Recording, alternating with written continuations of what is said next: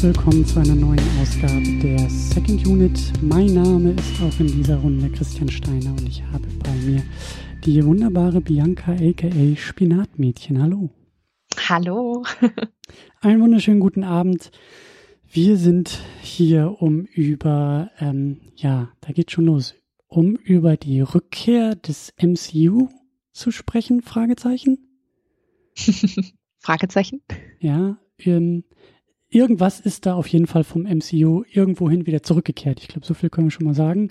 Äh, wir sprechen über Black Widow und ähm, wollen das Ganze auch ein bisschen intensiver machen und wollen auch diese ganzen Fragezeichen dabei äh, diskutieren. Vielleicht an der allerersten Stelle eine kleine, ein kleiner Hinweis in Sachen Spoiler. Wir wollen nämlich am Anfang ganz kurz spoilerfrei den Film ja einordnen, bewerten und dann werden wir aber sehr, sehr schnell, sehr tief mit sehr vielen Spoilern auch arbeiten. Also äh, wie immer ist eigentlich hier die Empfehlung, ähm, schaut euch den Film erstmal an, wenn ihr Interesse habt und dann kommen wir und dann pflücken wir den ordentlich auseinander, weil ich finde, das geht am besten, wenn man da auch mit Spoilern arbeitet und alles bespricht, was man äh, besprechen will. Deswegen seid ein bisschen gewarnt und äh, da kommt nochmal eine richtige Markierung. Aber so, das schon mal sozusagen an nullter Stelle. Aber an allererster Stelle geht es ja erstmal um dich. Ähm, Bianca, du bist als Spinatmädchen unterwegs in diesem Internet und du bist mhm. Disney-Bloggerin und Podcasterin. Mhm, ganz genau. Vielleicht magst du da ein bisschen was zu erzählen zu deinem Blog und auch zu dem Podcast. Ja, also ähm, ich habe vor zwölf Jahren damit angefangen, weil ich irgendwie dachte, ja, weiß ich nicht, nur über Filme und Serien zu, zu schreiben, das ist irgendwie zwar schön, aber es wäre doch irgendwie noch schöner, einen Schwerpunkt zu haben. Und ich hatte davor einen Blog über Filme, Serien, Fernsehlandschaft etc. und habe dann gemerkt, da kommt irgendwie immer jetzt unbewusst oder bewusst immer mehr Disney-Schwerpunkt mit rein. Und äh, ja, das mache ich jetzt mittlerweile schon seit über zwölf Jahren und das in allen Facetten, also nicht nur Filme und Serien, sondern auch die Disney-Parks weltweit. Das äh, ist ebenfalls eine ganz große Leidenschaft von mir. Und dazu gehören natürlich auch Star Wars und Marvel. Also egal ob Filmreviews oder eben auch Hintergrundberichte und Tipps und Tricks für die Parks. Ich glaube, da ist so ziemlich alles dabei, aber ähm, alles äh, bloß nicht oberflächlich, weil ich, ich liebe es total in die Tiefe zu gehen und Disney hat da ja auch unglaublich viel zu bieten, auch in puncto Historie. Mhm. Und äh, ja, seit Juli 2020 podcaste ich auch über genau all diese Themen in Feenstaub und Mauseohren. Und ich hatte zuvor schon sechs, sieben Jahre lang gepodcastet, jedoch immer als Gast. Und deswegen ist es auch umso schöner, jetzt was Eigenes zu machen. Und das macht wirklich, ja, sehr, sehr viel Spaß. Wie machst du das denn in einem, in einem Podcast? Du hast schon erwähnt, also du sprichst dann da auch über die ähm, Themenparks oder, oder geht es dann nur um Filme oder wie, wie ist da so das, äh, wie ist da der thematische Schwerpunkt? Genau das Gleiche, also genau über eben über Filme. Ähm, da hatte ich zum Beispiel mehrere Specials gemacht, jetzt zu Raya und der letzte Drache, aber auch eben zu Pixars Luca, wo ich dann auch unter anderem mit ähm, ja, den Regisseuren auch sprechen konnte oder auch den Drehbuchautoren und ähm, interviewe dann eben auch die, die Leute aus den Filmen, aber rede natürlich auch über den Film, ähm, gebe Kritiken, aber auch natürlich über die Parks, Tipps und Tricks. Das, das kommt immer gut an und vor allem habe ich da eher so auch den, den Ansatz, hey, irgendwie möchte ich den, den Leuten da draußen das näher bringen, dass da viel, viel mehr dahinter steckt, ne? dass, dass Disney mhm. nicht nur äh, schön und toll ist, sondern auch zu zeigen, warum es toll ist und warum es sich lohnt, dann ein bisschen mal hinter die Kulissen zu blicken, dass da, dass da einfach noch viel, viel mehr steckt und äh, was man halt eben auf den ersten Blick sieht. Und gerade auch bei den Parks ist es halt un unglaublich wichtig, zu planen, bestimmte Dinge im Voraus einfach zu wissen, damit man dort vor Ort dann einfach die beste Zeit hat. Und ich habe mich da auch in den letzten 15 Jahren, 20 Jahren da so reingelesen und ich denke mir, hey, warum gibst du das Wissen nicht weiter, damit die Leute da draußen ebenfalls irgendwie eine coole Zeit dort haben? Genau. Ähm, ja, wir sind jetzt ja so im, im immer noch Pandemie-Sommer, im Sommer 2021 und natürlich hat die Welt da draußen äh, sehr viele, sehr große, sehr andere Sorgen, aber aus einer persönlichen Perspektive, wie sehr vermisst du die Parks? Also extrem. also ich habe sie extrem vermisst. Ähm, ich hatte das große Glück, vor eineinhalb Wochen bei der ähm, Hoteleröffnung von Disneys Hotel New York The Art of Marvel dabei gewesen zu sein. Das war ähm, richtig toll aus so vielen Gründen, weil es auch mein allererster Trip war nach über eineinhalb Jahren, weil mhm. ich war auch komplett zu Hause, ähm, aus diversen Gründen, Kontakt mit Risikogruppen, aber auch, weil ich, ich habe das Gefühl, ich habe Verantwortung als, als Mensch, als Teil einer Gesellschaft gegenüber meinen Mitmenschen und will einfach nicht zu diesem Ansteckungsgeschehen äh, ja, beitragen.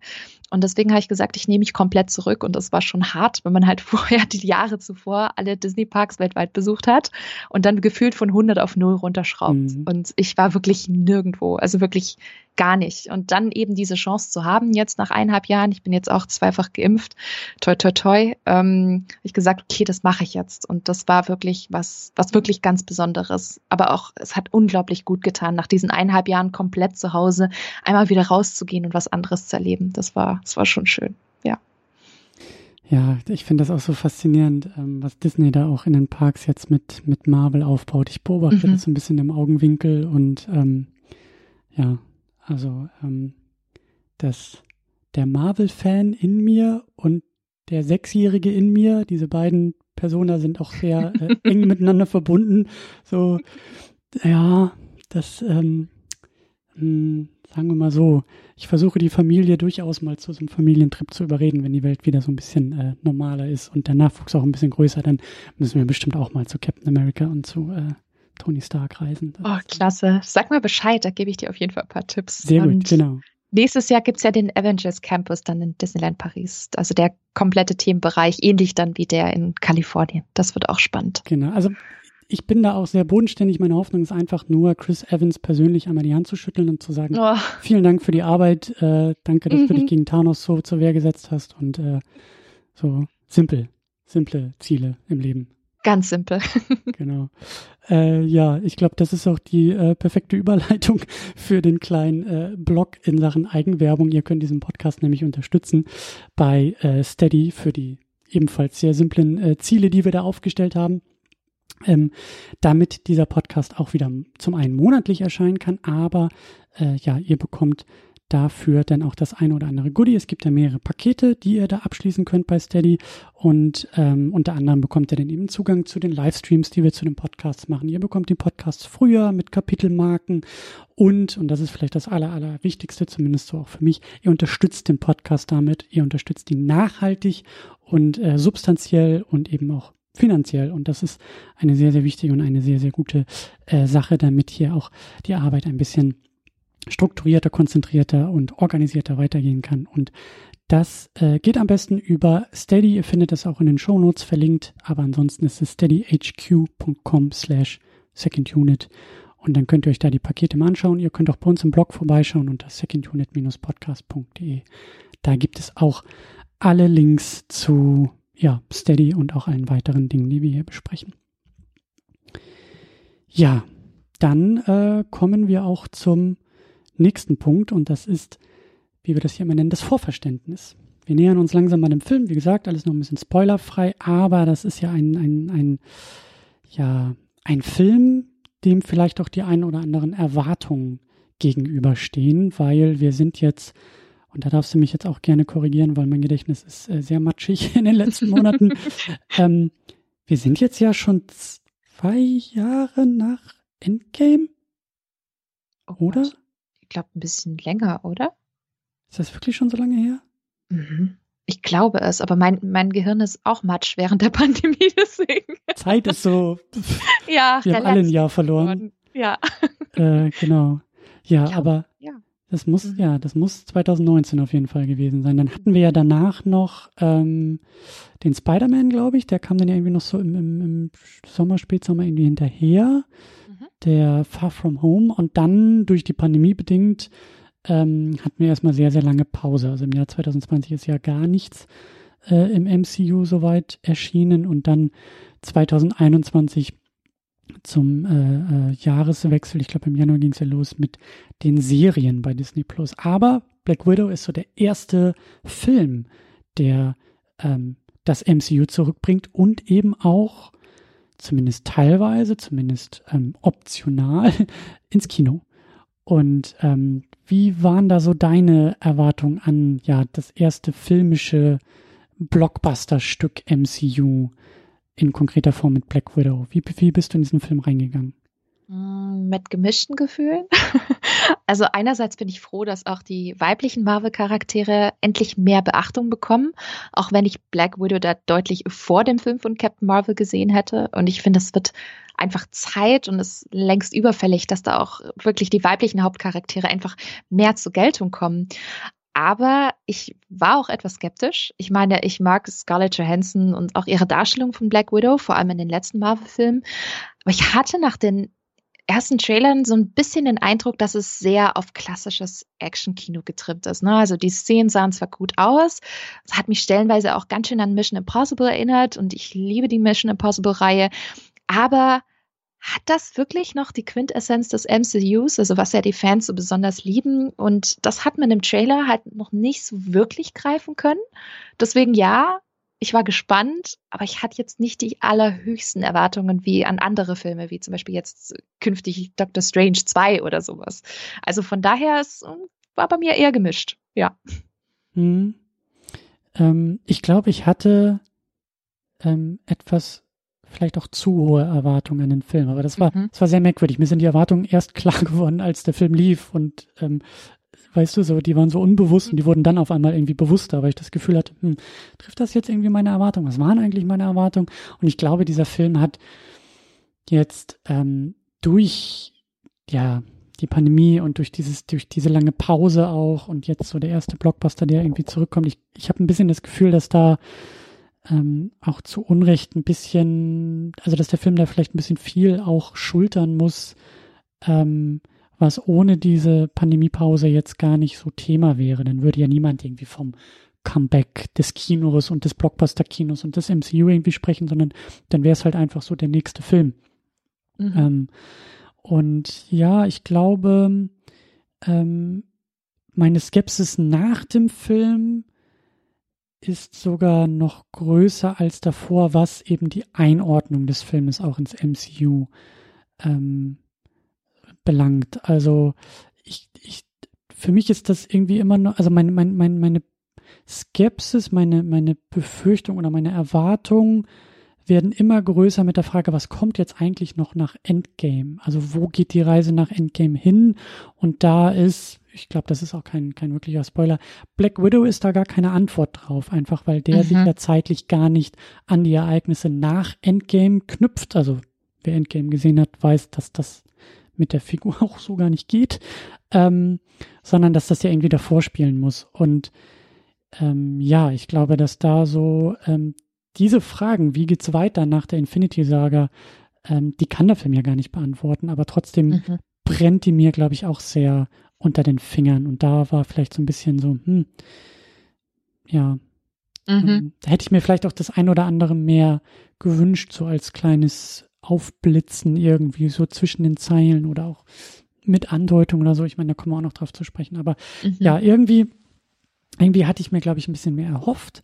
Aber was du gesagt hast, so dieser, dieser, ähm, ja, Action, diese, diese, diese Action-Spy-Geschichte ähm, und eben endlich mit Black Widow, ähm, ja, das habe ich natürlich auch, auch erwartet. Also da habe ich mich auch drauf gefreut das endlich mal nach vielen, vielen Jahren äh, endlich zu sehen. Ich glaube, dieser Black Widow-Film ist ja, also ähm, was das angeht, wurde der ja schon sehr lange gefordert, diskutiert. Mhm. Die Frage war da, wo bleibt der Film eigentlich? Warum hat aus dieser ersten Riege, der ersten Phase, warum hat Black Widow noch keinen Film bekommen? Und jetzt haben wir ihn.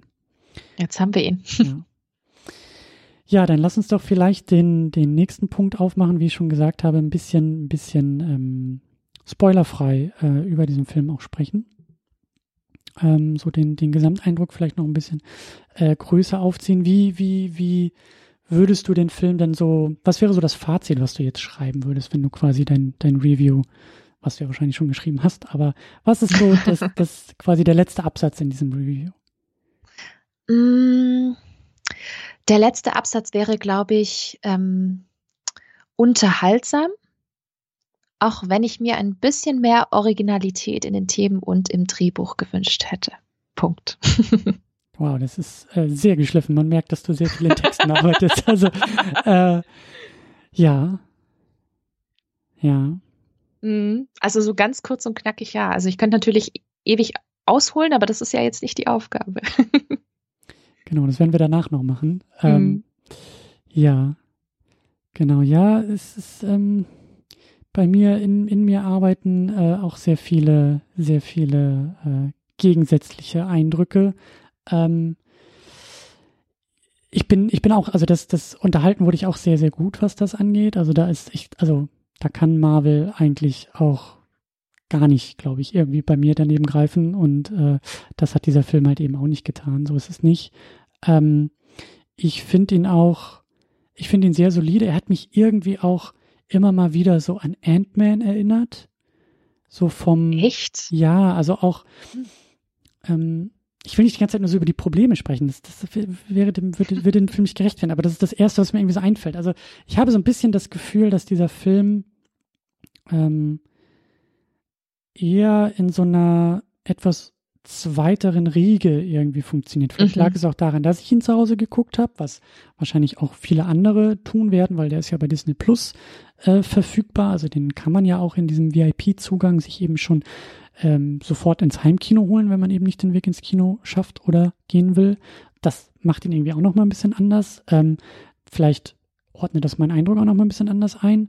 Ähm, aber genauso wie Ant-Man. Ant-Man hatte ich so auch das Gefühl, der kam irgendwie auch ein bisschen, der kam auf einmal so, ähm, so ein bisschen spät. Der kam ja irgendwie nach, nach dem äh, zweiten Avengers und der fühlte sich aber so ein bisschen an wie noch so die erste Phase von, von ähm, vom MCU. Also irgendwie alles relativ klassisch, klassisch in der Erzählung, klassisch im Umgang mit der Figur, während andere Marvel-Filme drumherum irgendwie schon so ein bisschen auch weiter und frischer irgendwie waren, war Ant-Man so ein bisschen so, ach ja, stimmt, das war so ein bisschen wie der erste Iron Man. So, ja, alles irgendwie recht, recht, ähm, ja, so ein bisschen bekannter irgendwie. Und so erinnert mich Black Widow auch daran, dass ich das Gefühl habe, so der, der, der ist für mich so ein bisschen aus der Zeit rausgefallen und ähm, nicht immer nur zum Guten, finde ich. So, ähm, ja. Mhm.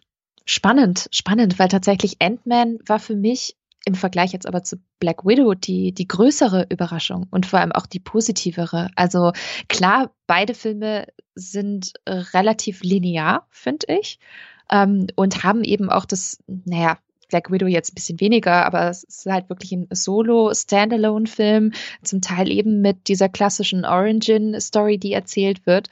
Ähm, aber da fand ich zum Beispiel Ant-Man deutlich stärker. Also ich muss sagen, Ant-Man gehört zu meinen absoluten Lieblingen, weil ich den so charmant finde und okay. äh, weil da einfach so viel drinsteckt. Finde den Cast großartig. Allein schon Michael Douglas finde ich wirklich super. Also du merkst, ich liebe Ant-Man. Mhm. Und diese Vibes, also dieses, dieses Gefühl, ich bin da aus dem Kino gekommen und ich war so positiv überrascht. So, was ist dieser Film? Das ist ja, damit habe ich gar nicht gerechnet und das ist bis heute wirklich einer meiner Favorites. Das hatte ich jetzt bei Black Widow zum Beispiel gar nicht. Das fand ich ein bisschen schade. Also, mhm. ja.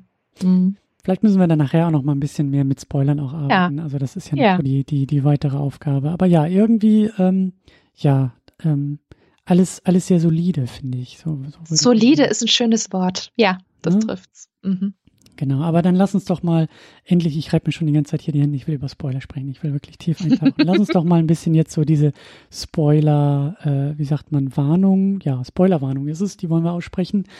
Ähm, lass uns mal so richtig eintauchen. Lass uns vielleicht auch noch mal ganz kurz den Film so, so kurz und knapp, wie du es magst, ähm, noch mal kurz in Erinnerung rufen. Ähm, was ist da passiert bei Black Widow? Worum geht's? Worum geht's? Also ich glaube, wir starten zu Beginn in den 90ern in den USA, besser gesagt in Ohio. Und zwar Natascha Romanoff, auch bekannt als Black Widow, als Kind wächst zusammen mit ihrer Schwester Jelena bei ihren Eltern auf. Beide sind Spione und beide werden, also die Schwestern werden bei der Flucht nach Kuba getrennt, weil eben Jelena in den sogenannten Red Room soll, um dieselbe Killerausbildung zu machen, wie es Natascha bereits gemacht hat. Ja, natürlich unter großem Widerstand durch Natascha und da beginnt quasi der Hauptplot des Marvel-Spionage-Thrillers. Und wir befinden uns direkt in ja, 2016, nämlich unmittelbar nach den Ereignissen von Civil War. Denn Natascha findet heraus, dass der Red Room weiterhin existiert, obwohl sie den Führer Dracov in einer Mission vermeintlich umgebracht hatte. Ja, und nicht nur das, denn die Widows werden mit chemischen Waffen manipuliert, um eben diese Mission auszuführen und keinen eigenen Willen zu haben. Und ja, ihre Schwester Jelena konnte sich befreien, konnte ein Gegenmittel finden und gemeinsam begeben sie sich auf die Jagd nach Dracov und dem Red Rune. Aber so ganz einfach ist das nicht, denn Dracov ist ihnen immer ein paar Schritte voraus und schickt ihnen die größte Waffe, die er hat, nämlich den Taskmaster, eine menschliche Kampfmaschine, die jeden ja, seiner Gegner oder ihre Gegner exakt imitieren kann und gefühlt auch immer einen Schritt voraus ist. Und auf dieser Suche nach dem Red Room auf dieser Suche befreien sie ihren vermeintlichen Vater Alexei alias The Red Guardian, spektakulär aus dem Gefängnis, holen zwischendurch noch die Mom und dann als Familie gemeinsam den Red Room, ja, hoffentlich für ein und allemal zu beenden. Ja, und das ist natürlich alles gespickt mit zahlreichen Action-Szenen und sehr, sehr viel Frauenpower. Ja, sehr, sehr gut. Und auch schon da, also diese Frauenpower, die müssen wir auch ganz groß unterstreichen und da müssen wir auch noch mm. sehr stark äh, drüber sprechen, weil das ist ja auch ein ganz äh, zentrales Ding und auch einer der, glaube ich, äh, zentralen Gründe auch für diesen Film, dass auch eben so lange auch nach einem Black Widow-Film äh, gefordert wurde, ne? dass ähm, die Frauen im MCU einfach sehr, sehr lange sehr, naja, um es mal diplomatisch auszudrücken, übersehen wurden oder zumindest nicht so äh, ins Scheinwerferlicht durften wie die Männer. Und ähm, das ändert sich ja so langsam. Mhm. Und genau, da gibt's halt auch so ein paar, auch ein paar, also nicht nur ein paar, also sehr zentrale Motive, die sich eben auch um diese Familienkonstellation noch drehen. Ähm, ja, lass uns auch noch ein bisschen über Cast und Crew äh, sprechen, weil da geht's nämlich auch schon los mit der Frauenpower. Und eben auch ganz äh, wichtig, denn äh, Kate Shortland hat Regie geführt äh, in dem Film und äh, ich glaube, sie war sogar auch, Scarlett Johansson hat ja auch mitproduziert. Ich glaube auch, dass das so ein bisschen äh, handverlesener Ausfall von ihr war. Ich glaube, Scarlett Johansson hat sie auch ähm, in den Regiestuhl geholt. Mhm. Und jetzt muss ich kurz überlegen. Das ist, ein, aber es ist auf jeden Fall eine der wenigen Frauen, die Regie geführt hat bisher im MCU. Ich glaube, bei Captain Marvel war es eine Co-Regie. Mhm. Und das war's, glaube ich, auch schon, oder? Genau, nur kommen dann eben die Eternals mit äh, Chloe, Chloe Chow. Genau, genau. Mhm. Das ist ja dann der nächste. Übernächste. Der übernächste. Der übernächste. Der soll ja im November kommen. Davor kommt noch ähm, Shang-Chi. Ah ja, genau. Genau, und dann gab's ja, glaube ich, auch zu Tor 2 irgendwie so ein bisschen Drama. Da hätte ja eigentlich, ich glaube, Patty Jenkins ähm, äh, Regie führen sollen. Und ähm, das ist dann aber nicht dazu gekommen. Deswegen auch hm. sehr, sehr wenig Frauen hinter der Kamera im MCU. Ähm, ändert sich aber so langsam. Ähm, dann haben wir noch in Sachen Drehbuch Eric Pearson, der das Drehbuch geschrieben hat, und Jack Schaefer und Ned Benson haben ja Storyvorlagen geliefert. Und ja, also der Film in meinen Augen, um auch endlich mal was Positives zu sagen, lebt wirklich von diesem Cast. Ähm, mhm. Du hast es ja auch schon gesagt, Scarlett Johansson als Natasha Romanoff, als Black Widow, äh, bekannt, aber endlich auch mal, ja, mit größerer Verantwortung auch für diese Figur, weil es jetzt die zentrale Figur des Films ist. Nicht nur eine Nebenfigur in einem Captain America oder in einem Iron Man, sondern die zentrale Figur und Rolle. Und ähm, ja, also jetzt kann sie auch endlich mal zeigen, ähm, warum sie Black Widow ist und wie wichtig auch Black Widow ähm, für die anderen Filme eigentlich ist. Und das hat mir sehr, sehr gut gefallen. Also wirklich, ähm, ist ja auch so ihr Abgesang eigentlich auf diese Rolle. Und das war wirklich von ihr auch eine sehr, sehr schöne mhm. Schleife um, um alles nochmal drumherum äh, gebunden, finde ich. Absolut. Also ich finde, das war wieder eine gewohnt starke Performance, aber man hat ihr einfach angesehen und angemerkt, wie sie es genossen hat, dass sie wirklich auch mal mit ihrem Charakter in, im, im Fokus stehen darf. Ne? Also ich, ich mochte auch ihre, ihre Performance, weil sie wirklich auch sehr glaubwürdig war und es da jetzt in meinen Augen auch nicht viele Brüche gab zu, zu vorherigen Marvel-Filmen, ähm, die unmittelbar davor gekommen sind mit ihrem Charakter, weil das hasse ich ja wie die Pest. Und das gibt's ja auch immer wieder in Filmen und Serien, dass dann plötzlich ein neuer Teil kommt oder eine neue Story und man hat das Gefühl, da sind unglaublich viele Brüche einfach drin, weil andere mhm. Regie, weil anderes Drehbuch oder ähm, keine Ahnung, in der Produ Produktion irgendwelche ähm, doch Shifts, die man dem Film dann anmerkt. Aber ich fand ich jetzt zum Beispiel gar nicht. Äh, Im Gegenteil, das war genau die Black Widow, die man aus den letzten Jahren so, so lieben gelernt hat. Und schön, sie wirklich jetzt auch mal im Fokus zu sehen. Das hat mir echt gut gefallen. Aber Johansson ist halt einfach, sie, sie macht da einfach einen wunderbaren Job. Mhm. Dann haben wir daneben noch Florence Pugh als Jelena mhm. Belova, die, ähm, wie du schon im Plot erwähnt hast, die, die Schwester, Adoptivschwester von ihr. Ähm, und da geht es so ein bisschen schon los. Ähm, werden wir, glaube ich, auch noch drüber sprechen. Ich habe so ein bisschen Schwierigkeiten mit dieser Vorgeschichte. Da bin ich nicht mhm. so der große Fan von, dass dann eben, ähm, ja, so dieses, es ist ein Seitenkapitel, aber gleichzeitig auch ein Vorkapitel zu dem, was wir gesehen haben. Und oh, es stellt sich raus, sie hat eine Schwester, von der sie nie geredet hat, von der wir nie was wussten. Das finde ich so aus der Entfernung auf dem Papier schon so ein bisschen so, hm. Aber so spitzenmäßig besetzt, so mhm. super gespielt, so klasse auch mit ähm, Natascha zusammen, also mit Scarlett Johansson zusammen, auch in den Szenen gespielt und eben auch zusammengeschrieben, dass ich sage, nehme ich. Also die beiden, ähm, machen das ganz wunderbar. Also diese, diese, diese Geschwistergeschichte, auch dieses ganze Familienthema und allein die beiden und auch Florence Pugh, also da wird ja auch Grundstein gelegt für wahrscheinlich, sehr wahrscheinlich weitere, ähm, weiteres Auftreten von ihr in dieser Rolle. Das hat mir alles wahnsinnig gut gefallen. Ja, sehr wahrscheinlich wird man sie demnächst noch sehen. Aber ich hatte mich auch äh, auf sie am meisten gefreut. Ich fand sie in Midsommar schon so super. Auch in anderen kleineren Filmen, wie zum Beispiel Fighting with My Family. Ich weiß nicht, hast du den gesehen? Wo sie da äh, mit dieser Wrestling. Oh, das, das ist auch klasse. Ich glaube, den gibt's noch bei Amazon Prime. Ich mal einmal irgendwie Sonntagabend angemacht. Fand ich auch wirklich wunderbar. Also, und zusammen mit Johansson trägt sie echt den kompletten Film. Also ja. in manchen Szenen vielleicht sogar einen Ticken mehr als Johansson, weil ihr einfach das Drehbuch auch hier und da einfach mehr Tiefe gibt, weil sie eben ein neuer Charakter ist, den man vorher noch nicht kannte, logischerweise. Aber oh, das macht sie super. Ich finde beide zusammen wirklich klasse und das, das habe ich mir auch gewünscht, als ich den Film gesehen habe. So, ich will mehr davon sehen, mehr von den beiden, ähm, mehr Frauenpower im, im Marvel-Universum, aber auch generell mehr Action-Thriller mit weiblichen Hauptbesetzungen da habe ich richtig Bock gehabt, weil das haben die beiden so wundervoll gemacht. Also ich habe es geliebt. Ja, ja, ja, das gab auch so ein paar Momente, ähm, äh, diese Verfolgungsjagd, ich glaube da in, in, in Budapest war das, auf dem Motorrad. Budapest. Äh, ja, stimmt, Budapest. Hab, ja, ja. Ähm, wie die beiden da auf dem Motorrad irgendwie unterwegs waren. Und das hat mich so stark an Mission Impossible Fallout erinnert. Und aber eben mit dem Unterschied, dass bei Mission Impossible ja immer Tom Cruise die Zentrale und eben er auch als Superman quasi äh, ja immer diese zentrale Figur ist.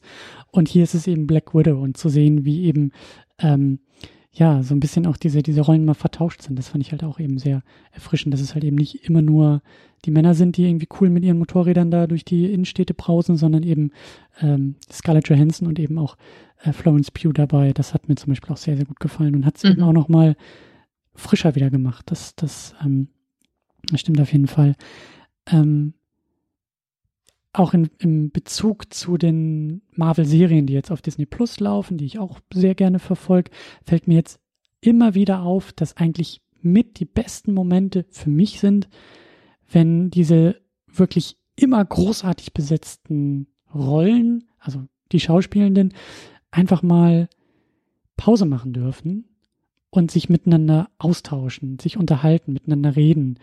Diese Charaktermomente, die haben hier bei Black Widow gerade eben zwischen diesen beiden Schwestern einfach ganz wunderbar funktioniert. Ich nehme jede Explosion mit, ich nehme jede Verfolgungsjagd mit, die große Action gerne, aber für mich ist eigentlich das MCU immer in dem Momenten am besten, wenn, wenn sich da menschlich auch diese sehr manchmal fantastischen Fabelwesen irgendwie ähm, berühren und auch näher kommen. Und es gab so diese eine tolle Szene zwischen den beiden, ähm, irgendwie, wo sie, wo sie äh, geflohen sind und dann sitzen die da irgendwo zum Bier trinken, irgendwo auf so einer Veranda und gucken irgendwie noch so eine Autowerkstatt so nebenbei zu und tauschen sich einfach aus und werfen sich da auch so ein bisschen so diese, diese Geschwisterdinger, so, wo warst du, warum hast du mich zurückgelassen? Und das hat so richtig, das, also da ist nicht viel passiert, also da ist, da gab es keine großen Explosionen und keine großen Special Effects, außer diesen beiden sehr tollen Frauen beim Spielen zuschauen zu dürfen.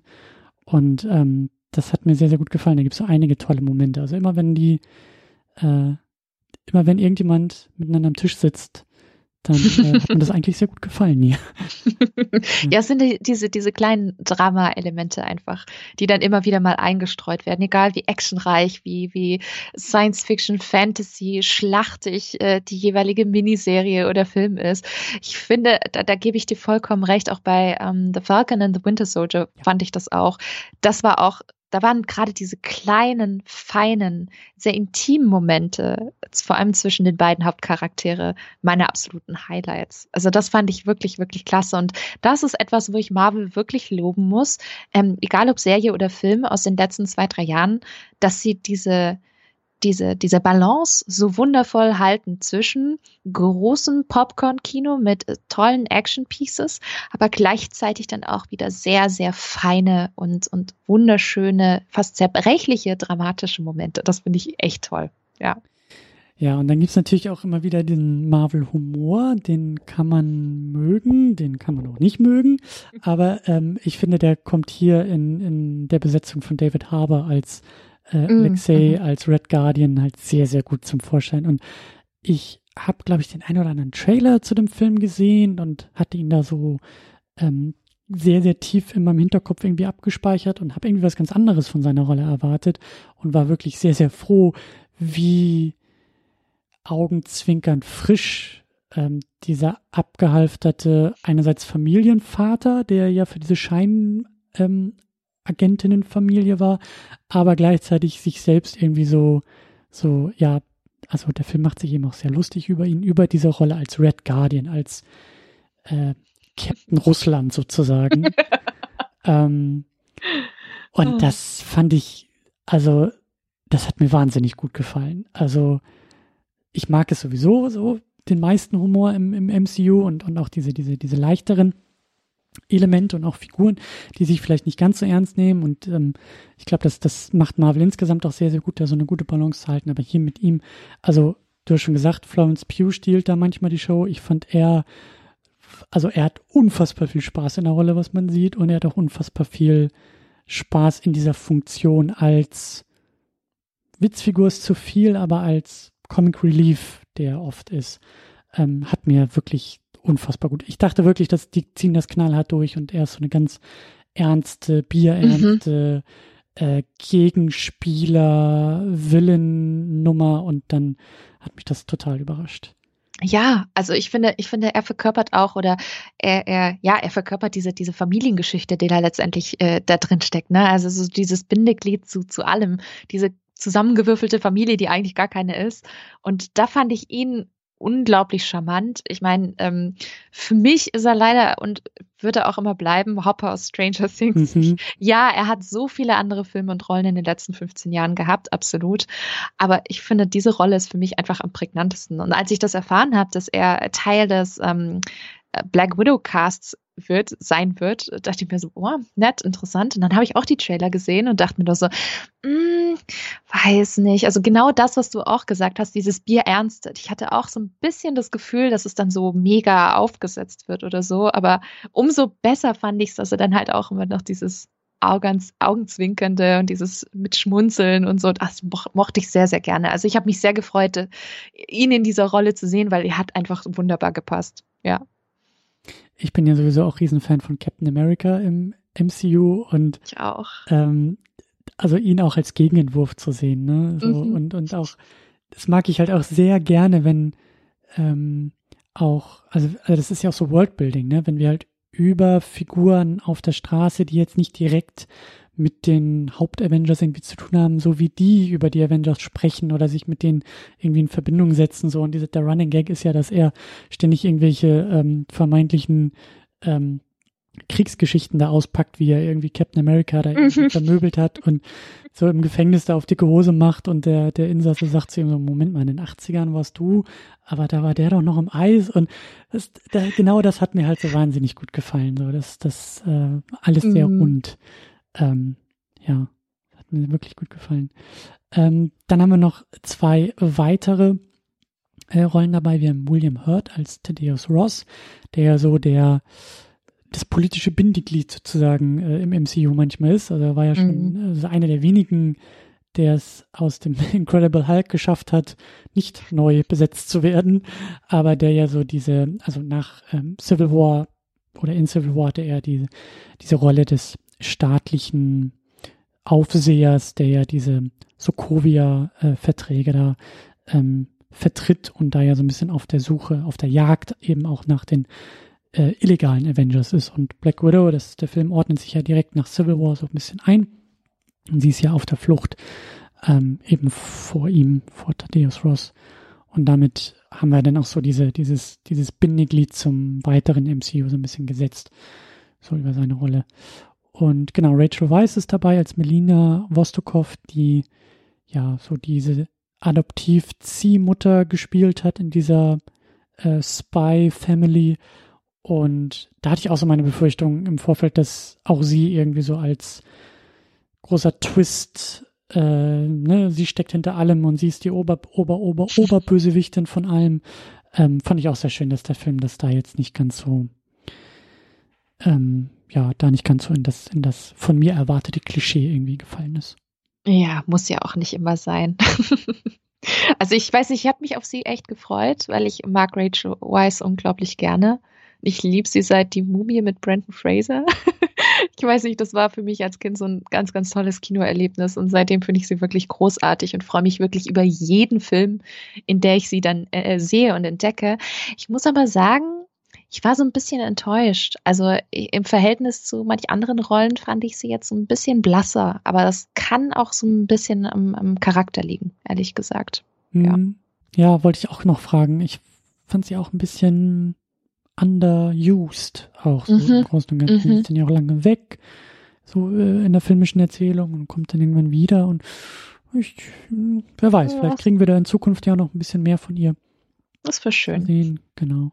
Aber ja, also wie schon am Anfang erwähnt, ähm, was Casting angeht und auch diese, diese Kernfamilie, wenn man so will, ähm, großartig. Also wirklich, mhm. also auch da, wie alle vier da äh, so gegen, gegen Ende, Mitte, Ende da am, am wirklich buchstäblichen Familientisch wieder zusammenkommen und sich alle gegeneinander irgendwie streiten und das fand ich also wirklich super. Das, das hat auch für mich funktioniert, so schräg und so zusammengewürfelt, wie das alles mhm. war.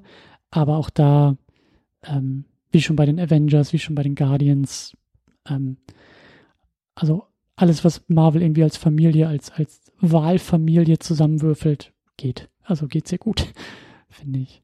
Und da waren auch schon echt gute Dialoge dabei. Also wirklich ein guter Schlagabtausch. Und ich denke jetzt nur an die Szene im Helikopter nach der Befreiungsaktion mhm. ähm, von Alexei. Also da waren ja echt auch Sprüche dabei und auch Themen, es war unglaublich düster, aber irgendwie hast du trotzdem darüber lachen können. Mir ist es erst danach aufgefallen, dass es eigentlich äh, unter anderem eben um, um Themen geht, wie eben das Entfernen der, der Eierstöcke, eben der, der Widows ähm, im Rahmen ihrer Ausbildung. Und ähm, da eben, da diese Vorwürfe ihm gegenüber auch gemacht worden sind, ähm, zu Recht.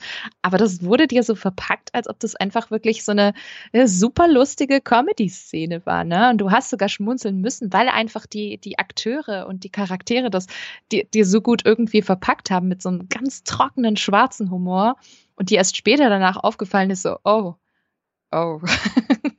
hm, fand ich aber sehr gut gemacht. Also es, es, ist sehr spannend, wie da so die, die, die Dynamik in, in den Dialogen darüber gekommen ist. Ja. Ja, und vor allen Dingen auch die, diese Zusammenführung als Familie. Ne? Also du hast ja schon erwähnt, das mhm. beginnt ja auch als so ein Familiendrama. Ähm, hat mich auch erstmal ein bisschen ähm, durcheinander gewürfelt, so die ersten, die erste, die erste große Szene, dieser Rückblick, so äh, Familie und das Kind wird irgendwie weggegeben und ähm, da muss ich auch mal ganz kurz so innehalten. Aber ähm, ja, also dieser, dieser ganze, diese, also es geht sehr stark um das, um das Thema Familie und auch ähm, ja, ähm, diese, dieses, diese zusammengewürfelte Familie, ne? Also wie aus dieser, aus dieser, aus diesem Umstand, das ist ja eigentlich alles erstmal nur so ein, eine Scheinfamilie, die sie da sind, als Kinder eben, also als, als ähm, Natascha und ähm, Jelena eben noch Kinder sind. Sie sind ja nur, ist ja alles nur eine Scheinfamilie, aber dann eben, wie sie denn später als Erwachsene dann auch noch auf die anderen beiden wieder treffen, wie sich da ja trotzdem auch so eine Familiendynamik entwickelt. Und das fand ich halt sehr interessant. Also das ist ähm, sehr schön, aber auch eben sehr interessant, weil das Thema Familie ja schon auch sehr stark sich durch das MCU zieht. Also viele Filme, würde ich sagen, also gerade so diese Teamfilme, die Avengers sind ja eigentlich auch irgendwie so eine Familie. Die Guardians wachsen ja auch irgendwie als Familie zusammen und eben jetzt hier bei Black Widow haben wir auch dieses Familienthema. Und das ist eben ja auch ein ganz, ganz zentrales Motiv für Black Widow. Auch so ein bisschen in Erinnerung an ähm, ihren Abgesang in Endgame. Darum geht's ihr ja eigentlich auch die ganze Zeit. Um Zugehörigkeit, um Familie, Wahlfamilie, ähm, und das fand ich dann irgendwie auch wiederum sehr schön und sehr stimmig ähm, für diesen Black Widow-Film. Also da hatte ich jetzt eben nicht so die Befürchtung, dass da jetzt irgendeine konstruierte Vorgeschichte aus der Schublade gezogen werden muss, sondern das war für mich wirklich stimmig und hat die Figur auch noch mal ein bisschen angefüttert, so mit ein bisschen mehr Tiefgang. Mhm. Ähm, und das hat mir eigentlich ganz, also doch, das hat mir gut gefallen, dieses Familienthema.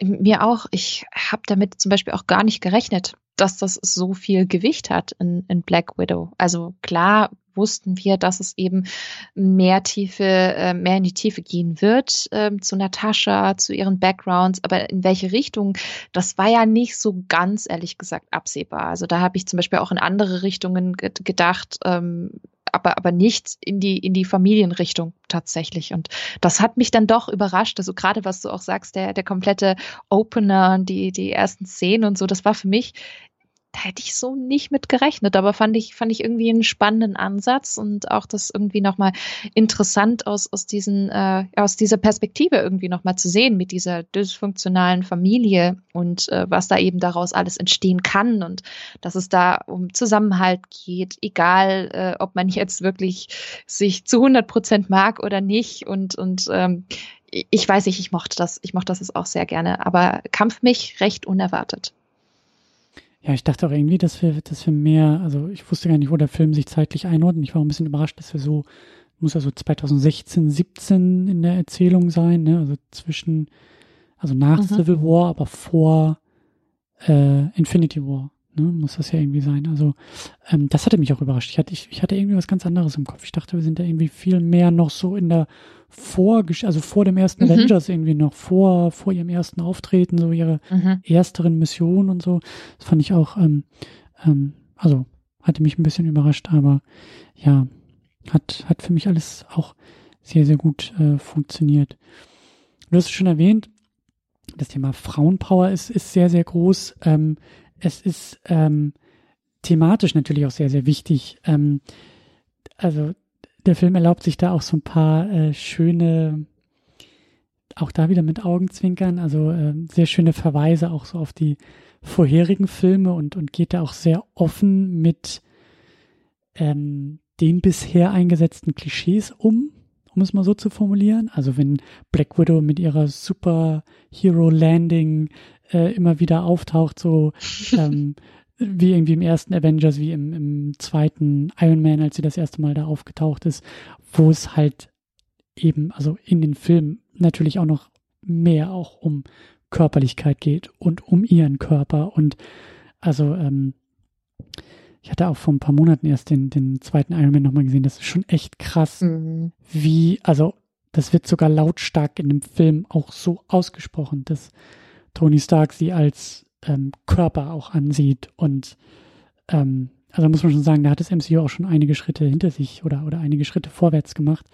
Aber ich finde es eben auch interessant, dass der Film, wie du auch gesagt hast, diese, diese Szene in einem Helikopter, das war ja auch ein Verweis auf den zweiten Avengers, wo viele auch mit der Nase gerümpft haben und gesagt haben, hm, da wird Black Widow jetzt auch schon wieder auf körperliche Aspekte reduziert, die ihr vermeintliche erzählerische Tief, Tiefe geben sollen da sind so einige Schnitzer passiert auf dem Weg zum ersten oder zum eigenen Black Widow-Film. Und das fand ich sehr interessant, wie der Film erzählerisch damit umgeht, wie offensiv das adressiert wird und wie es dann auch immer wieder, manchmal mit dem einen oder anderen Gag, aber auch mit der, ähm, sagen wir mal, also wie, wie das aufgegriffen und verarbeitet wird auf so einer Metaebene. Das hat mir auch äh, recht gut gefallen, dass sich da der Film sozusagen auch der bisherigen Problematik bewusst ist und da nicht die Augen verschließt.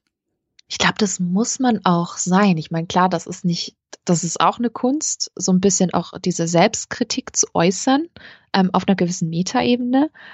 Aber ich finde, es ist, das muss man auch, wenn man so eine Art MCU erschafft, eine, eine, ein Filmuniversum, man kann ja nicht sagen Filmreihe, das ist viel mhm. zu klein, ähm, ein, ein Filmuniversum, was wirklich miteinander verknüpft ist und sich konstant von Jahr zu Jahr auch weiterentwickelt. Und das ist ein Universum, was sich halt einfach weiterentwickelt und wo man dann durchaus mal in der Retroperspektive natürlich ähm, nach zurück noch schauen kann und äh, so ein bisschen auch ähm, ja die Vergangenheit bewertet. Und ich finde, das ist tatsächlich ein sehr offener, ehrlicher Umgang mit dem eigenen Erbe, was man sozusagen hat, mit dem Filmerbe, mit den Inhalten, weil ich finde, nur so kommst du voran und nur so kannst du dich tatsächlich immer wieder neu erfinden und auch eine gewisse Glaubwürdigkeit beweisen, vor allem auch gegenüber dem Publikum, weil wir verändern uns natürlich als Gesellschaft auch weiter, ganz klar. Und ähm, das, das hat Scarlett Johansson auch in einem Interview erst vor wenigen Wochen gesagt, dass sie auch ähm, eben ihren Auftritt in Iron Man 2 ähm, unglaublich kritisiert, ne? Und auch die Darstellung ihres äh, Charakters und das absolut nicht gut heißt. Und da gab es natürlich negative Stimmen, so, keine Ahnung, die Leute, die dann gesagt haben, ja, aber sie hat ja trotzdem den Film gedreht und äh, da hätte sie auch damals schon was sagen können. Das waren aber damals, und das ist echt krass, das aus heutiger Sicht zu sagen, auch wiederum andere Zeiten, weil wir entwickeln uns auch weiter. Es gab die MeToo-Bewegung, es gab, es ist so viel passiert in den letzten Jahren.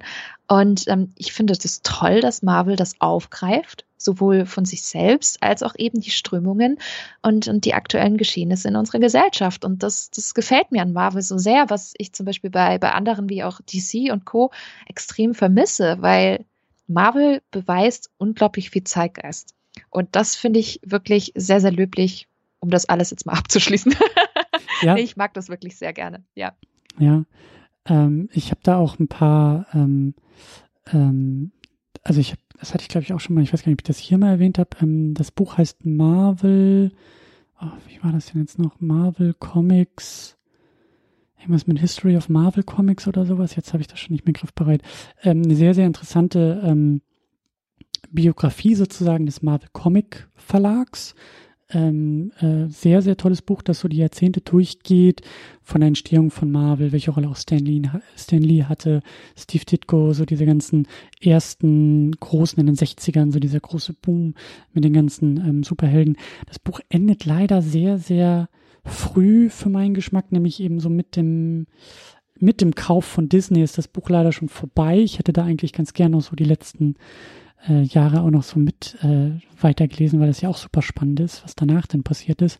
Aber so diese, es gab ja diese Insolvenz in den 90ern und der Typ, der aus dieser Insolvenz sozusagen Marvel auch herausgeholt hat, ist äh, dann später so ein, also ein Typ, der sich immer noch sehr im Hintergrund hält, aber der eben äh, bekanntermaßen großer Trump-Supporter ist und entsprechend auch ähm, sagen wir mal, menschlich so sympathisch ist und von dem kam halt eben so diese Doktrin, dass halt irgendwie, ähm, also der wollte halt einfach keine, keine schwarzen Superhelden und er wollte auch keine Frauen als Superhelden haben in den großen Blockbuster-Kinos. So als Beiwerk ja, aber nicht in den Hauptrollen. Der hat einfach nicht dran geglaubt, hat gesagt, das will niemand sehen, das spielt kein Geld ein. Und dann gab es da halt bis zum zweiten Avengers wohl auch mit Kevin Feige intern so ein ziemliches Gerangel, ähm, so hinter den Kulissen und so in dieser Firmenpolitik. Und Feige hat halt eben gewonnen. Und dieser ehemalige Marvel-Chef wurde da so ein bisschen, ähm, wie sagt man immer so, äh, wegbefördert aus seiner Position. Und Feige hat gewonnen. Und erst dadurch haben wir halt nach dem zweiten Avengers, nach 2015, äh, 2018 den Black Panther, 2019 Captain Marvel. Ähm, also in Sachen Diversität tut sich ja was im MCU und bei Marvel verhältnismäßig spät, würde ich sagen. Und, aber es tut sich was, es bewegt sich was und das sehen wir hier halt eben auch. Deswegen ist ja Black Widow auch so eine kleine Ehrenrunde einfach, die Scarlett Johansson ja hier auch als Produzentin mit dem Film drehen kann und darf und auch mit der Rolle. Und ähm, das finde ich halt auch, ähm, also ich, ich finde es auch gut, dass das jetzt endlich passiert. Das ist, wie gesagt, vielleicht auch ein bisschen spät passiert, mhm. aber es mhm. passiert und ähm, umso schöner auch, dass sie das Ganze halt auf die gewohnte Marvel-Art und Weise und wie man das halt auch in so einem Blockbuster vielleicht machen würde, zumindest adressieren. Also es taucht ja eben auf und man macht da nicht irgendwie die Scheuklappen auf und sagt, alles war schon immer gut, sondern ähm, ja, das und das, das rundet die Figur dann eben auch nochmal ab über diesen auch erzählerisch problematischen Weg, den Black Widow irgendwie in dieser Reihe hatte. Das gefällt mir auch sehr, sehr gut, mhm. dass da, dass da was passiert. Ähm, wie ist es denn für dich mit der grundlegenden Geschichte, mit, ähm, ja, also mit, also es, es geht um dieses, um diesen Red Room, um dieses Programm, wo eben aus diesen sehr jungen Mädchen dann diese Killerinnen werden und diesen, diesen russischen ehemaligen Geheimdienst Heini, der ja dafür verantwortlich ist und dieses Programm halt weiterfährt, obwohl die Sowjetunion gefallen ist und da ja so eine Armee an seinen Fingerspitzen hat von, von diesen Black Widows.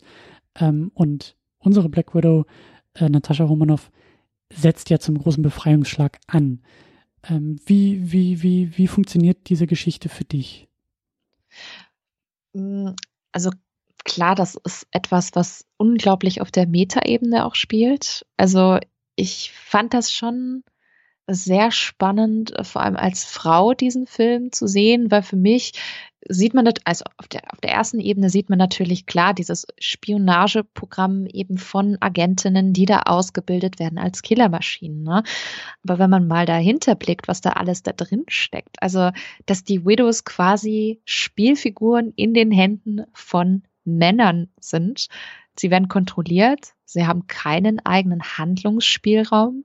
Ähm, weil diese eben oder die, ja, genau dieser Spielraum ihnen von den Männern genommen worden ist. Und das finde ich schon sehr spannend, weil es eben auf dieser Metaebene unglaublich gesellschaftskritisch ist. Und das, das mochte ich sehr. Das mochte ich sehr. Und das ist auch das, was ich bei Marvel immer so, so toll finde, weil in vielen Filmen merkt man auch immer diese Gesellschaftskritik hm. Fand ich auch bei The Falcon and the Winter Soldier sehr massiv. Das war, glaube ich, sogar eine, eine der stärksten Gesellschaftskritikmomente im, im Marvel-Universum bis dato.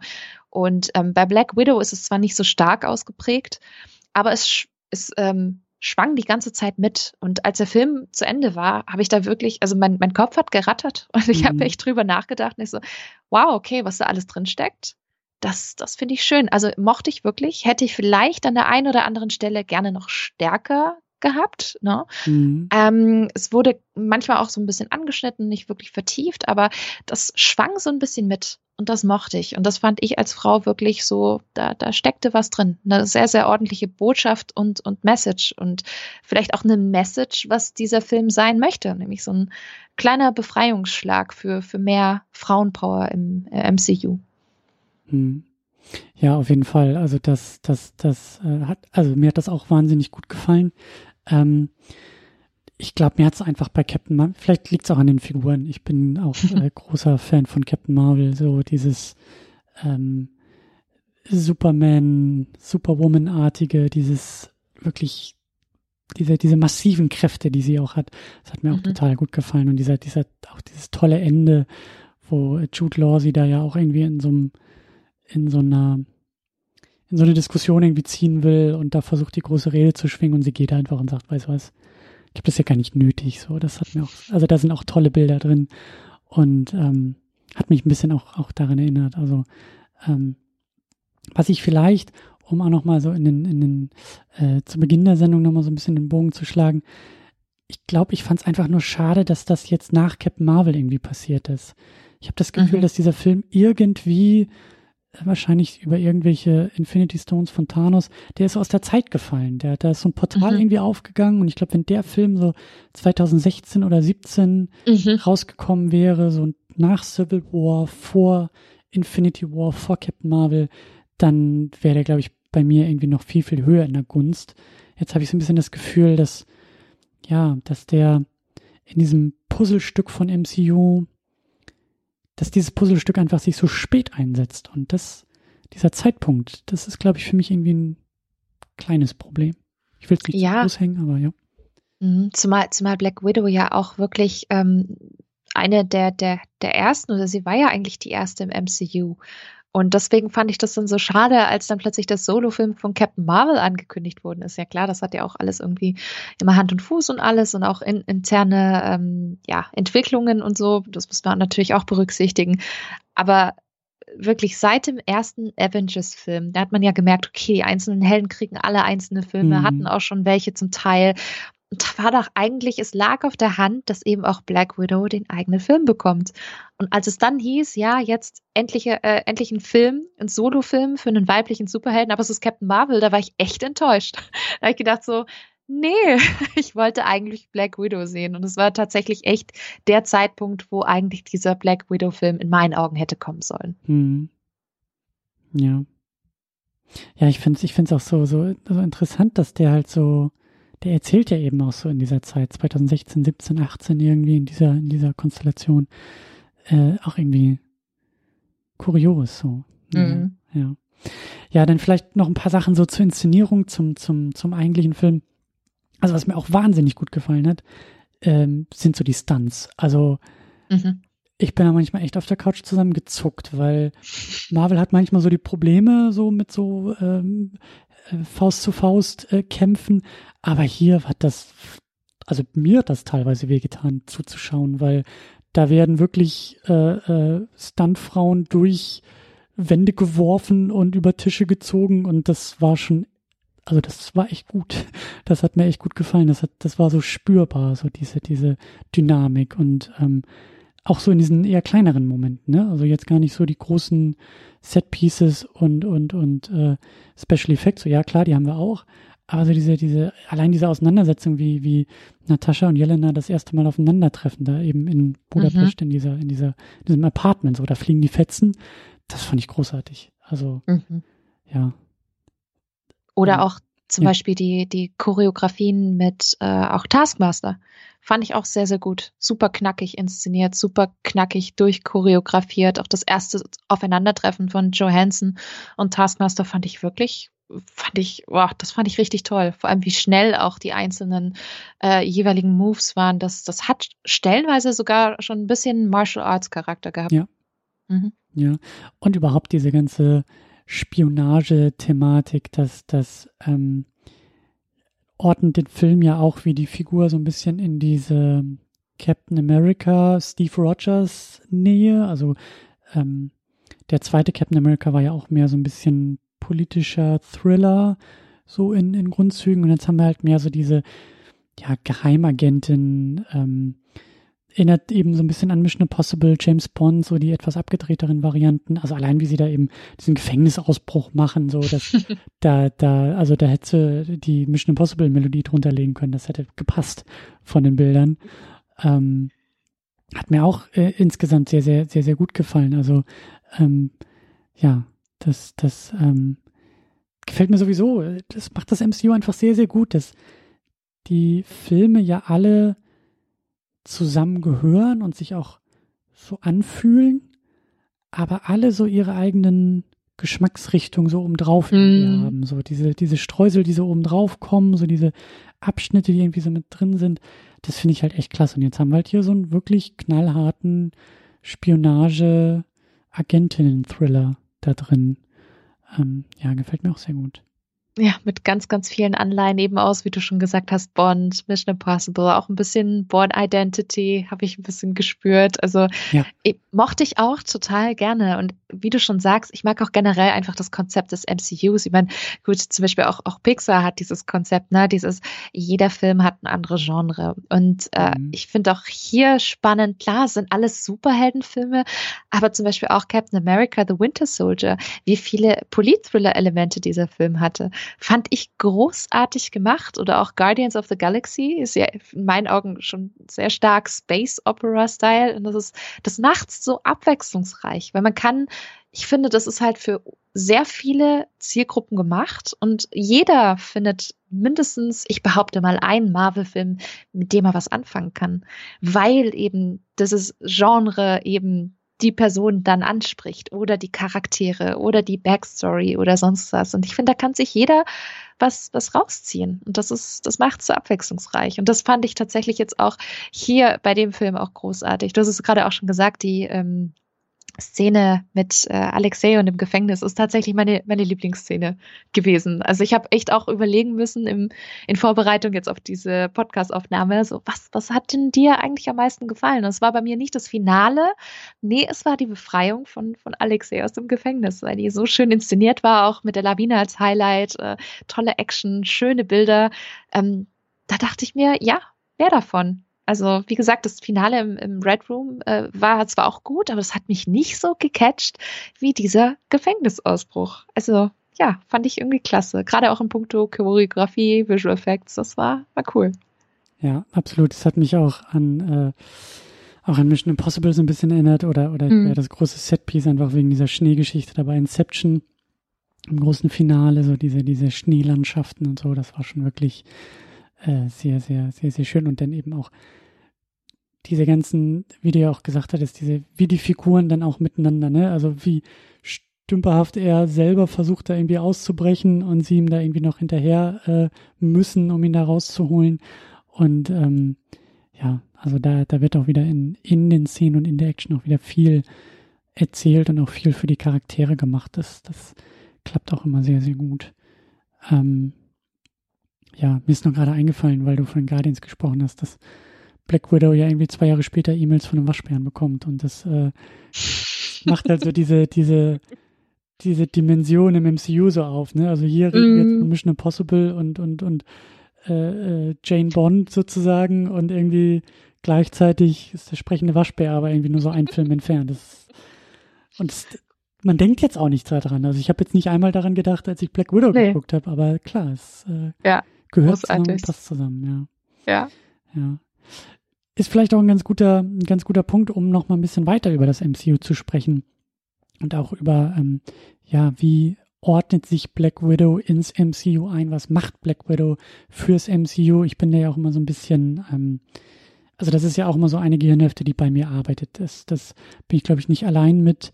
Ähm, die große Geschichte, das, das, das große Puzzle, die große Erzählung über die Filme hinaus, wie stehen die Filme miteinander in Verbindung? Was lernen wir auch über das gesamte Filmuniversum? Ist ja wirklich ein Universum äh, mittlerweile ist und geworden ist, also im, im wortwörtlichen Sinne. Es geht ja über auch viele Planeten hinweg und jetzt zeigen uns ja die Disney Plus Serien ja vielleicht auch das eine oder andere Paralleluniversum. Also da ist ja wirklich immer sehr, sehr viel Worldbuilding ähm, am Werke. Und damit gehe ich auch in diese Filme, in diese Serien, ohne jetzt zu sagen, ich muss hier irgendwie immer nur, ne, also das ist nicht der einzige Aspekt, warum ich diese Sachen gucke, aber das äh, ist ein weiterer Aspekt, der mich halt eben auch bei der Stange so ein bisschen hält. Und das war eben auch meine Frage im Vorfeld an den Film. Was, also wo, wo ist der Film und was macht der Film mit dem, mit dem ähm, weiteren MCU? Und da bin ich so ein bisschen, ähm, ja, ein bisschen auch überrascht, und deswegen erinnert er mich auch ein bisschen an Ant-Man, um das nochmal zu erwähnen, dass das halt so eine ganz krasse Seitengeschichte eigentlich ist. Ne? Also mhm. ähm, so das, also Erzählung für das große ganze Universum, für die große Saga haben wir hier ja eigentlich kaum. Wir haben sehr viel Futter für die Figur, aber dadurch, dass auch die Figur, die Erzählung der Figur mit Endgame endet, liefert uns das eigentlich gar nicht so viel, würde ich sagen, fürs, fürs größere MCU. Oder hast du, hast du vielleicht äh, noch Dinge gesehen oder, oder einen anderen Eindruck dazu? Äh, tatsächlich ist es ja relativ ähnlich. Ähm, und ich erinnere mich da an ähm, lustigerweise eine Autofahrt von vor eineinhalb Wochen, ähm, wo ich zusammen äh, mit einem Freund, mit dem ich in Disneyland Paris gewesen bin, genau über das diskutiert habe. Und ich kann mich erinnern, wie ich äh, zu ihm noch sage, da habe ich Black Widow noch nicht gesehen, ähm, ja, ja, das wird aber schon natürlich äh, einen Ausblick äh, in die weitere Entwicklung des MCUs geben. Auf jeden Fall. Das kann ja gar nicht sein. Das ist ja nicht einfach nur eine Story. Und ich habe dann den Film gesehen und ich dachte mir, oh, okay. Ich glaube, da hätte ich mir jetzt ein bisschen mehr von erhofft. Also tatsächlich habe ich klar jetzt nicht die höchsten Erwartungen daran gehabt, aber ich habe mir schon erhofft, dass Black Widow mir dann noch ein bisschen mehr eröffnet. Wenn man ein bisschen tiefer geht, eröffnet der Film einem schon ein wenig, wenn man sich allein schon die Charaktere anguckt, die eingeführt werden vor allem Jelena und das eben im Duo und im Zweigespann mit ähm, Natascha, merkt man schon, oh, okay, hier wird massiv eine neue Figur eben eingeführt. Und, naja, man muss halt eins und eins zusammenzählen und, und alles, kommen wir ja auch gleich noch auf die, auf die Post-Credit-Scene. Aber ähm, das, das war schon für mich so ein, so ein Punkt, wo ich mir denke, okay, ist das jetzt ein Film, der Black Widow behandelt, also Natascha Romanoff, oder ist das jetzt ein Black Widow-Film, der vor allem eben einen neuen Charakter ins Marvel-Universum einführt? Also eben in, in, in, in dem Fall eben äh, Jelena. Und das, das finde ich halt eben, das ist die Schwierigkeit etwas äh, an, an Black Widow. Dieses, er will zu viel und er hat zu viele Ziele und man hofft sich irgendwie mehr, aber irgendwie geht's dann in so unterschiedliche Richtungen und, und dann, dann vermischt sich's zu sehr im Sinne von, ja, wir wollen einen neuen Charakter, aber wir wollen auch genügend über Black Widow erzählen. Also von daher, ich habe mir mehr erhofft, aber wir haben Jelena. Und ich glaube, mit Jelena wird's, äh, könnte es sehr spannend werden. Ja. Aber auch fast schon ein bisschen fies dann wieder für Scarlett Johansson und Black Widow, wenn ihr eigener mhm. Film auch nur so eine, sagen wir mal, Vorgeschichte, Prequel sozusagen für die nix für, für, für, für die, weiß ich nicht, Red Widow oder wie auch immer sie vielleicht nachher genannt wird. So, hm, ja. Mhm. Ja, habe ich aber auch gesehen. Also diese, diese Vorbereitung, äh, wenn man so will, die da mit Jelena gemacht wird. Also, und da können wir auch schon über die, die Post-Credit-Szene sprechen, wie wir ja sehen. Das ist ja der einzige Punkt, der dann tatsächlich nach Endgame ansetzt, weil Jelena am Grab von Black Widow ist und dort besucht wird äh, von, jetzt habe ich mir den Namen aufgeschrieben, Valentina Allegra de Fontaine, die wir ja auch schon im Winter Soldier, in, in, in uh, Falcon and the Winter Soldier gesehen haben, die so eine Art, ja, also zumindest hier ganz besonders an äh, Nick Fury erinnert so am Ende des Filmes auftauchen und so eine Visitenkarte ausspielen und sagen, ich hätte da noch eine Idee für dich, für deinen nächsten Film oder den nächsten Avengers-Film. Ähm, also da wird ja auch einiges vorbereitet.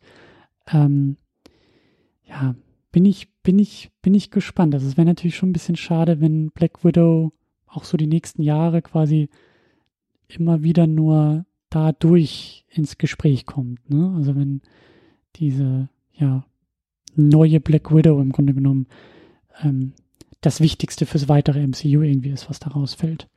Ja, mhm. oder ähm, sie kommt halt doch irgendwann mal irgendwie wieder zurück. Man weiß ja, ja nie, ne? Also das MCU ist ja immer für Überraschungen bereit und irgendwie kann man das sicherlich äh, dann doch erklären. Ich meine, ich sag nur jetzt auch die kommenden äh, Multiversen etc. Klar. Das, was wir jetzt schon bei Loki sehen, ähm, da, da gibt es natürlich schon viele Möglichkeiten und ich muss auch sagen, wir sind in, bei, beim Thema Comic-Verfilmungen und wir kennen ja Comics, ähm, da kann man wirklich alles jederzeit tun, wieder zurückholen. Ähm, ich glaube, da ist das sehr, sehr viel drin.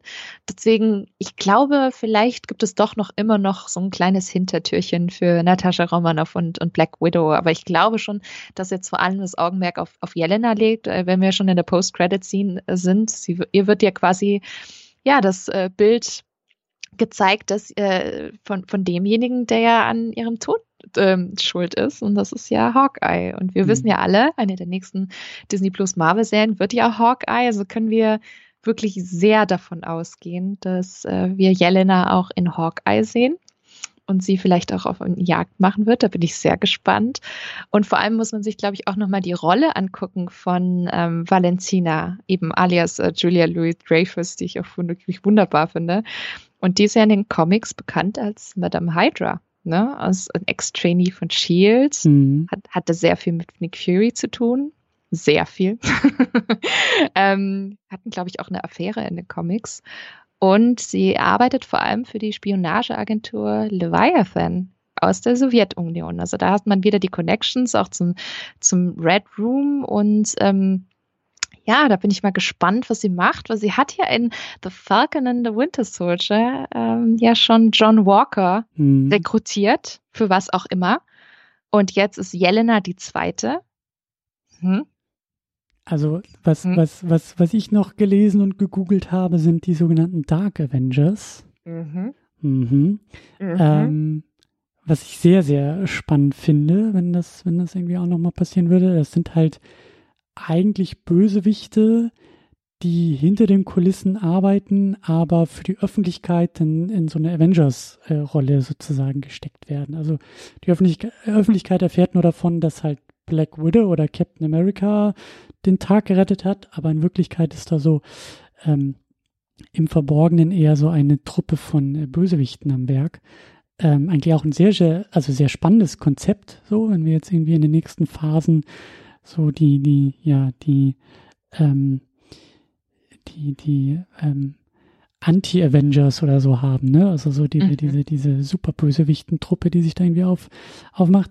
Ich glaube, dass an dieser Stelle tatsächlich der Film und dieser Film-Release und ähm, also Kevin Feige, der wird sich in seine, in seine Baseballkappe beißen, glaube ich, sehr, sehr stark, ähm, dass jetzt diese Verschiebungen so gekommen sind, ne? Weil eigentlich wäre äh, ohne Pandemie und mit diesen ganzen Kinoschließungen und so, wäre Black Widow ja vor Falcon and the Winter Soldier erschienen, sodass jetzt diese Post-Credits-Szene, die wir hier haben, eigentlich ja die allererste, weil du gesagt hast, äh, wir haben sie ja auch schon in Falcon and the Winter Soldier gesehen. Eigentlich hätte es andersrum sein müssen.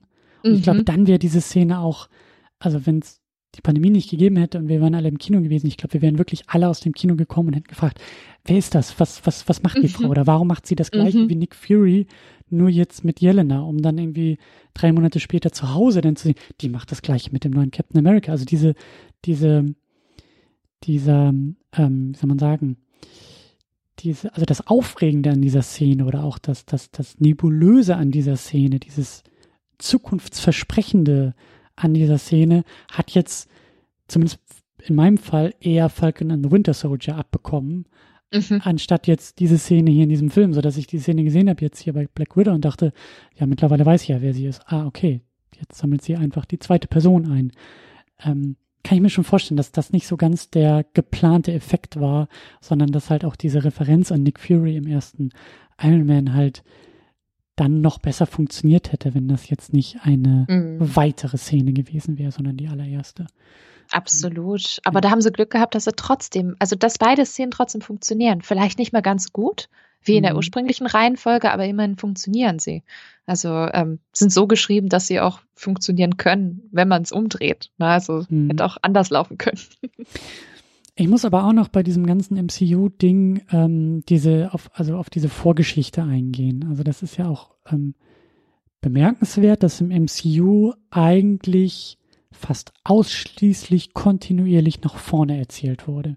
Der erste Iron Man war so der erste Film und dann ging es eigentlich mit Sternchen und Klammern, aber es ging eigentlich immer am Großen und Ganzen nach vorne. Wir hatten die Vorgeschichte im ersten Captain America, der uns nochmal ordentlich zurückwirft, okay, aber das ist ja auch eingebettet in die Gegenwart.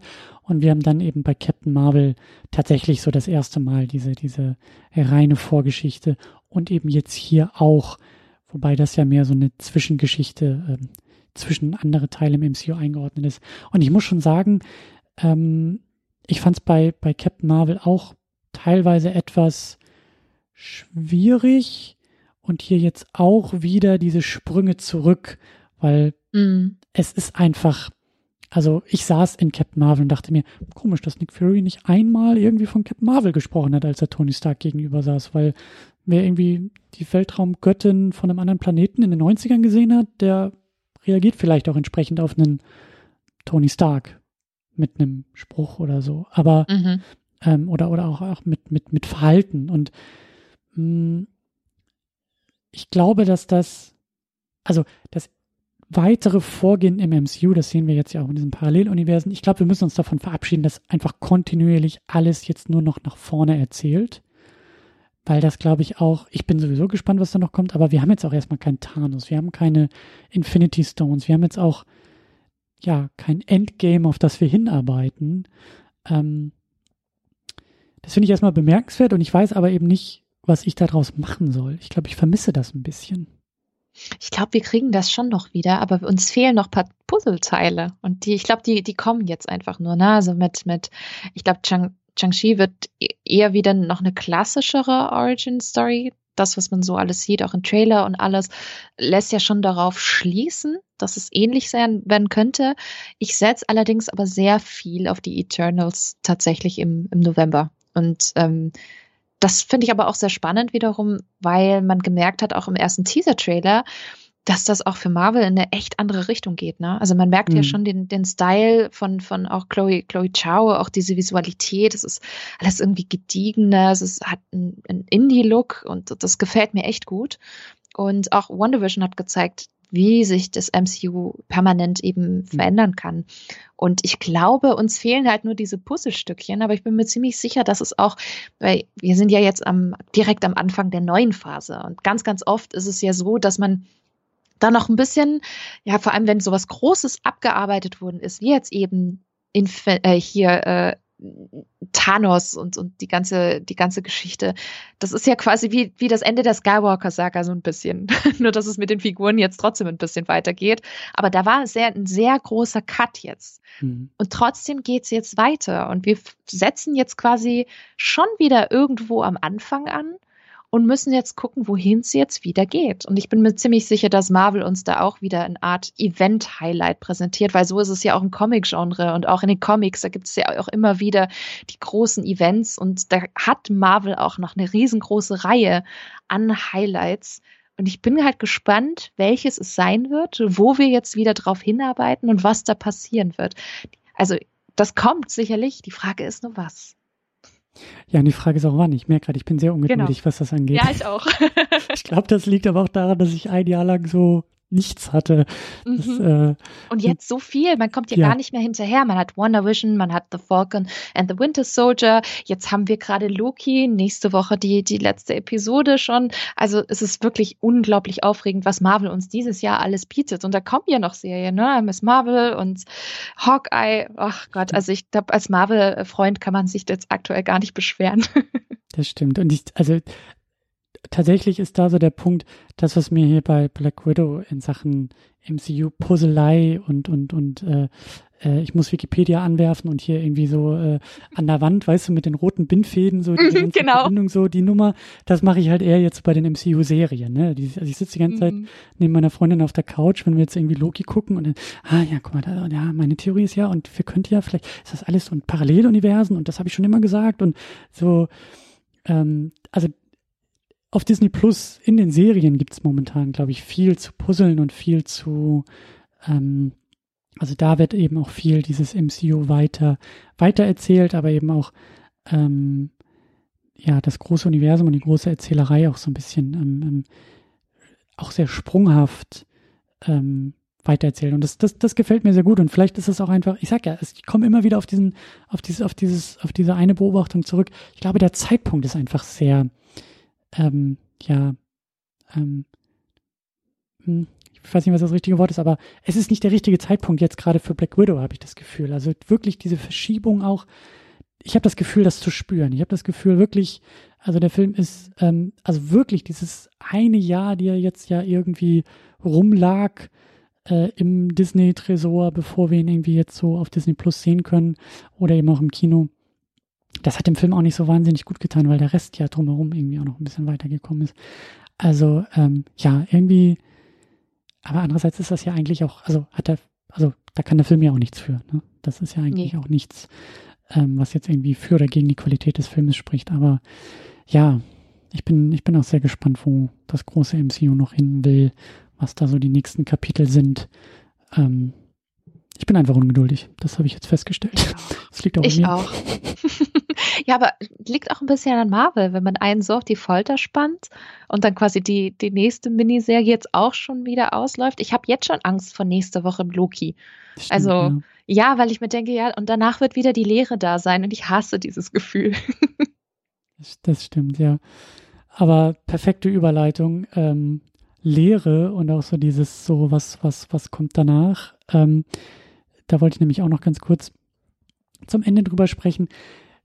Bisschen losgelöst auch vom Film. Wir sind ja jetzt im Sommer 2021 und Black Widow ist der erste Blockbuster, wenn man so will, ähm, der jetzt in der, oder der zweite vielleicht, wenn man Tenet noch so ein bisschen mitzählt, aber ähm, vieles aus unserer Diskussion ergibt sich daher, dass wir eben in dieser Pandemiephase sind, dass wir diese Pandemie im Jahr 2020 hatten. Dadurch konnte der Film zuerst nicht erscheinen und eben jetzt im Sommer 2021 ja auch sehr ungewöhnlich erscheint, ähm, nämlich auch zeitgleich bei Disney Plus. Also wir haben die Wahl, ähm, den Film zu Hause zu gucken oder den Film im Kino zu gucken. Und das ist ja auch etwas sehr, ja, ohne Pandemie wird es das so auch nicht geben. Und ähm, das ist ja auch, ja, eine, eine, eine interessante Zeit und auch eine interessante Phase, in der wir sind. Ähm, das Kino kommt so langsam zurück. Du hast es auch schon erwähnt, du hast deine zweite Impfung, warst auf Reisen, so langsam bewegt sich wieder was, es tut sich was. Ähm, und trotzdem hat, glaube ich, diese Pandemie das Kino auch wahnsinnig verändert und wird es auch noch wahnsinnig verändern. Und ich glaube, da sind wir auch erst am Anfang der, der nächsten Entwicklung. Aber wie war das denn so für dich? Erstmal diese, diese, diese Lockdowns, Kinos waren zu. Ich gehe mal davon aus, du hast da auch eine Menge vermisst, aber hast ja auch mhm. eine Menge im Heimkino bekommen. Wie, wie denkst du jetzt auch so drüber nach im Sommer 2021 mit dieser Erfahrung im Rücken und im Ausblick auf die Zukunft? Also ich, ich würde lügen, wenn ich sagen würde, ich hätte mich nicht gefreut, äh, zahlreiche Filmproduktionen auch zu Hause schauen zu können. Also wie zum Beispiel Soul, Luca, Cruella, ähm, wo ich zum Teil auch die ganzen Pressescreener vorher gucken konnte. Und ich, ich glaube, ich bin da nicht alleine, wenn ich sage, ich habe das zum Teil echt genossen. Ähm, trotzdem die Möglichkeit zu haben, aktuelle Filme zu schauen, weil eben logischerweise die ganzen Kinos geschlossen hatten, weil wir natürlich auch eben wissen, dass eben Kino Indoor bedeutet und dass es eben ja in den ersten Wellen durch Indoor-Veranstaltungen etc. vorangetrieben wurde, ganz klar, so wie auch die, die Restaurants Indoor etc., weil es eben diese Aerosolsituation ist. Und ähm, klar, da, da mussten die Kinos natürlich auch erstmal Sicherheits- und Hygienekonzepte erarbeiten. Äh, und ich habe mich ehrlich gesagt letztes Jahr auch nicht wirklich wohlgefühlt, wenn ich ehrlich bin, ähm, gerade solche ähm, Erlebnisse oder Tätigkeiten zu machen, wie jetzt zum Beispiel mit Freunden, mich äh, rein in ein Restaurant zu setzen. Ähm, das habe ich die letzten eineinhalb Jahre nicht gemacht. Ich mhm. habe, wenn ich mich mit, mal mit, mit Freunden getroffen habe, was sehr, sehr selten der Fall war, was auch nicht unbedingt nett war, haben wir uns dann halt eben draußen bei schönem Wetter rausgesetzt, mit viel Abstand, aber an der frischen Luft, wo wir gesagt haben, okay, da, da fühlen wir uns alle mit wohl. Und so war es tatsächlich auch mit Kino. Und ich kenne ja super viele, du wahrscheinlich auch, die auch schon letztes Jahr bei der Wiedereröffnung einiger Kinos ja auch dann wieder ins Kino gegangen sind. Und ich war da halt nicht dabei, weil mir das einfach alles zu früh war und ich da einfach sehr vorsichtig sein wollte. Und ich finde es toll, dass es eben diese Möglichkeit trotzdem gab, Kinofilme zu Hause zu schauen. Und ähm, das ist lustig, weil ich schon vor paar Jahren, ähm, ich weiß nicht, stand in der Schlange im Cinemax, ähm, um Popcorn zu holen. Und da habe ich tatsächlich über diese Frage auch schon nachgedacht, das war weit vor der Pandemie. Was wäre dann, äh, wenn man diese Kinofilme, die ich jetzt hier sehen könnte, in, weiß ich nicht, acht Wochen dann auch schon über zum Beispiel iTunes anbieten würde. Und das ist mir eingefallen, weil ich an dem Abend unglaublich müde gewesen bin. Wirklich, ich war, mhm. das war direkt mhm. nach der Arbeit, du hattest einen langen Arbeitstag.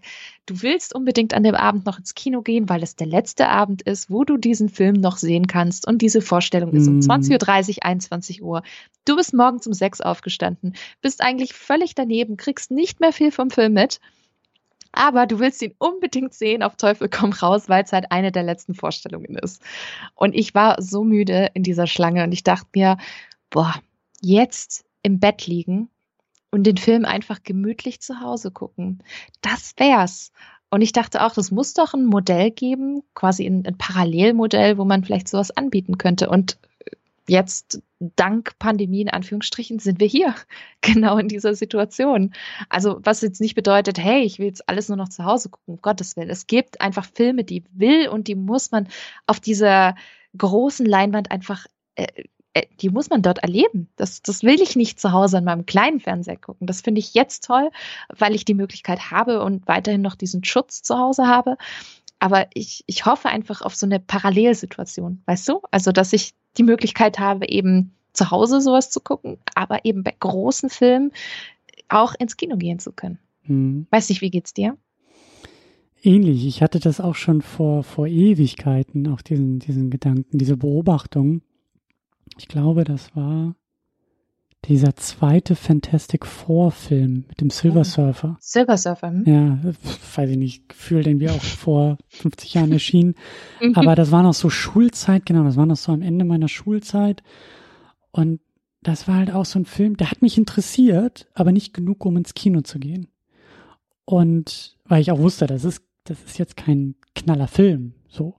Aber ich glaube, ich saß da irgendwie mit einem, mit einem Kumpel irgendwie rum und es war so, ja, ähm, hätten wir jetzt irgendwie beide Bock. Also wir hatten beide so diese Beobachtung so, naja, wenn wir jetzt irgendwie drei Knöpfe drücken und, weiß ich nicht, zehn Euro dafür irgendwo hinlegen, so, auf jeden Fall, aber wir müssen hier nicht das Haus verlassen und wir müssen jetzt hier nicht unter Leute gehen und wenn der Film doof ist, dann machen wir ihn nach 20 Minuten aus. Also auch so diese, diese, diese etwas niedrigere Schwelle, die man auch hat, um so einen Film mal zu gucken. So, ähm, hätten wir irgendwie gemacht. Also wir waren da so in der Stimmung für, aber wir wollten ja nicht irgendwie nochmal ins Kino dafür extra gehen weil es ja auch dann oft finanziell noch mehr bedeuten würde, weil da zahlst du dann irgendwie pro Person 10 Euro pro Kinokarte oder 15 oder sowas im, mhm.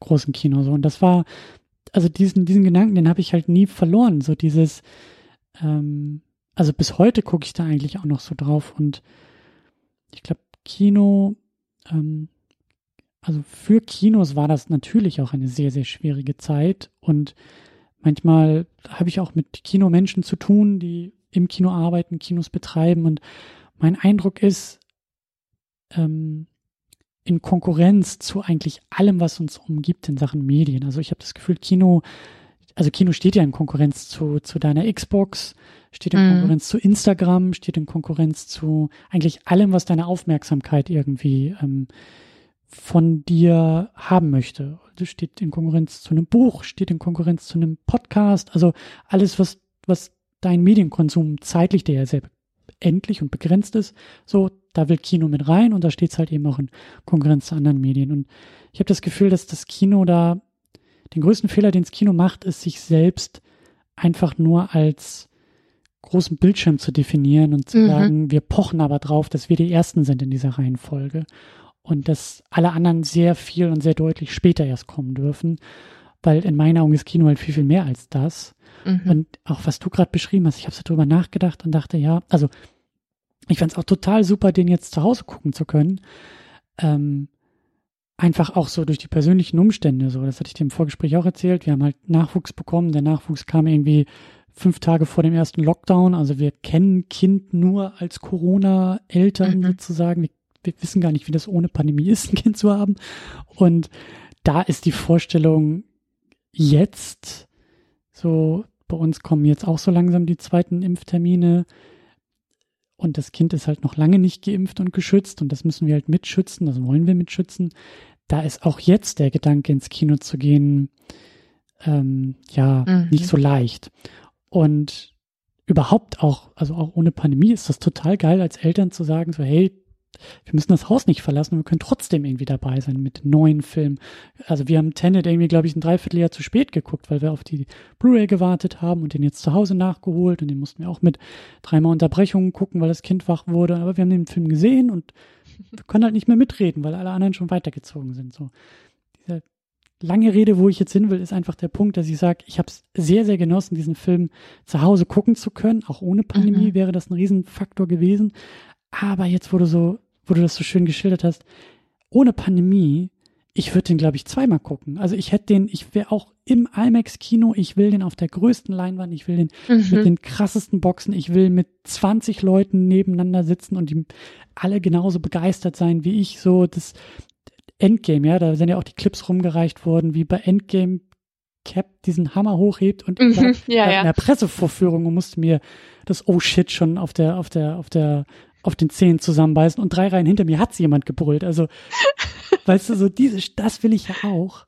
Aber wenn ich Mhm. mir vorstellen kann, okay, das hole ich mir im Kino ab und ich bin drin und ich hab Bock, ich glaube, ich wäre so einer, ich würde mir den eine Woche später zu Hause ein zweites Mal reinziehen. Und wenn ich Ja, dafür ich nochmal auch. 10, 20 Euro zahlen muss, Mhm. weißt du, weil das Mhm. erste Mal im Kino cool mit allen und groß und laut und das zweite Mal, glaube ich, einfach zu Hause nochmal in Ruhe und dann drei Pipi-Pausen machen und fünfmal die Chipschale auffüllen und das ist ein ganz anderes Erlebnis.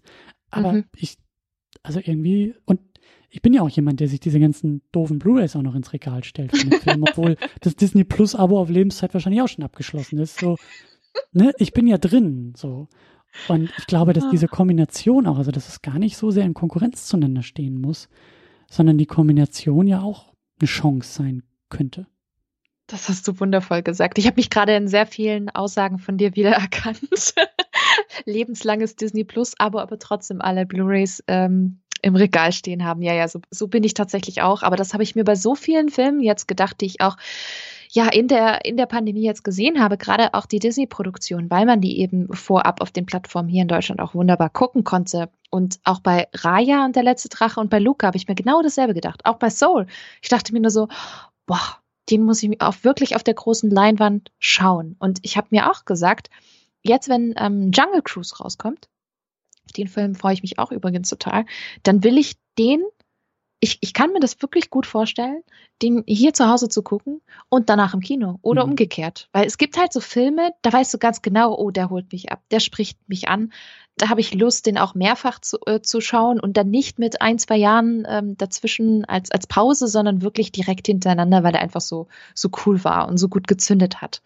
Und ich, ich kann mir das genauso gut vorstellen, dass ich sage, hey, ich gucke das erste Mal den auf der großen Leinwand, weil das muss einfach sein, ne? Auch mit dem guten Sound und diesem Kinoerlebnis und ne, dass man auch mit Freunden das dann eben in Ja. diesem Saal dann eben schaut. Das ist ja auch nochmal so ein schönes, wie du schon gesagt hast, so ein, so ein kollektives Gemeinschaftserlebnis, wo, wo man sich auch wirklich daran zurückerinnert. Und das ist bei mir ganz oft der Fall. Wenn ich wirklich mich an Kinobesuche erinnere, ist es ganz oft, weil ich eben mit guten Freunden dort war und ich gemeinsam eine tolle Zeit hatte. Oder weil einfach das Publikum so gigantisch war und alle mitgegangen sind. Und, und das, das äh, hält man echt lange in Erinnerung. Deswegen, ich finde so eine, fände so eine Hybridlösung mit äh, großer Kinosaal und dann danach zu Hause gucken echt toll. Ich würde es machen. Ja, meine Befürchtung ist nur, dass wir jetzt diesen, diesen, ich, ich, vielleicht kennst du dich da ein bisschen mehr mit aus. Ich weiß nicht, ob dieses äh, VIP-System, was Disney da jetzt auf Disney Plus gemacht hat, ob das erfolgreich genug war, ob es da irgendwie Ideen gibt, das, das aufrechtzuerhalten. Meine Befürchtung ist ja, dass das dann auch eher verschwindet wieder. Ähm, Habe ich auch die Befürchtung, ehrlich gesagt. Also man hört ja aktuell, dass ja Jungle Cruise jetzt der nächste und vielleicht auch letzte äh, Film werden könnte, weil Disney hält ja auch weiterhin an den Kino-Releases fest für Filme, die wirklich auch fürs Kino produziert worden sind. Und dann muss man aber auch Disney loben als Studio, weil sie auch weiterhin eben Verfechter fürs Kino sind und auch weiterhin eben, obwohl sie Disney Plus haben und dort auch Eigenproduktionen äh, haben und haben werden, auch weiterhin exklusiv natürlich fürs Kino produzieren. Und also ich bin gespannt, wie es weitergehen wird. Ich habe auch die Befürchtung, dass nach Jungle Cruise womöglich Schluss sein wird. Müssen wir mal gucken. Ich glaube, das hängt vielleicht auch davon ab, wie erfolgreich jetzt auch die Filme sind. Ich meine, Cruella war ein ähm, ziemlich großer Erfolg, ein großer Überraschungserfolg wohl auch seitens Disney, was vielleicht auch zeigen kann, dass man künftig vielleicht auch auf dieses Modell setzen kann parallel. Ich bin gespannt. Ich habe irgendwie noch so gar kein Ge Gespür, in welche Richtung es gehen könnte. Worauf ich ja wirklich gespannt bin, ist auf das Publikum. Also ähm, das ist ja mein, meine große Frage eigentlich, seitdem, ähm, seitdem auch diese, diese Pandemie die Kinos irgendwie zugemacht hat und da ja viele Studios, auch neben Disney, ich glaube, da war doch einer der ersten, war glaube ich irgendwie Universal oder so, die diesen komischen Trolls-Animationsfilm, Mhm. glaube ich, irgendwie Genau. rein ähm, ins Heimkino gebracht haben und dann war irgendwie das Einspielergebnis erstaunlich gut. Also da wird ja viel experimentiert. Ich frage mich einfach auch, was beim Publikum hängen bleibt. Also ob das auch das Publikum nachhaltig verändert oder ob wir uns alle damit begnügen und sagen, ja, äh, weiß ich nicht, Pandemie ist vorbei, ein halbes Jahr später, wir sind wieder alle zum Start im Kino, oder ob auch sozusagen der, naja, das, der Bedarf sich so verändert hat, dass vielleicht der Markt quasi darauf reagieren muss, ob die Zeitfenster kleiner werden oder wie du sagst, Disney Plus dann vielleicht doch auch mehr fürs Heimkino, für die Plattform produziert und Filme, die eigentlich vielleicht mal fürs Kino eher so, dass man die dann auch wieder äh, mehr auf die Plattform holt und so. Da frage ich mich, ob, ob einfach auch beim Publikum was hängen bleibt, weil die Möglichkeit war jetzt da. Vielleicht hat man da, wie sagt man so schön, was gibt's da für, für äh, Bilder, die Büchse der Pandora, ich weiß nicht, was das richtig ist, aber vielleicht hat man da etwas gemacht, was man, also vielleicht kriegt man diesen Flaschengeist nicht mehr zurück in die Flasche gestopft. So, das ist, äh, weiß ich nicht.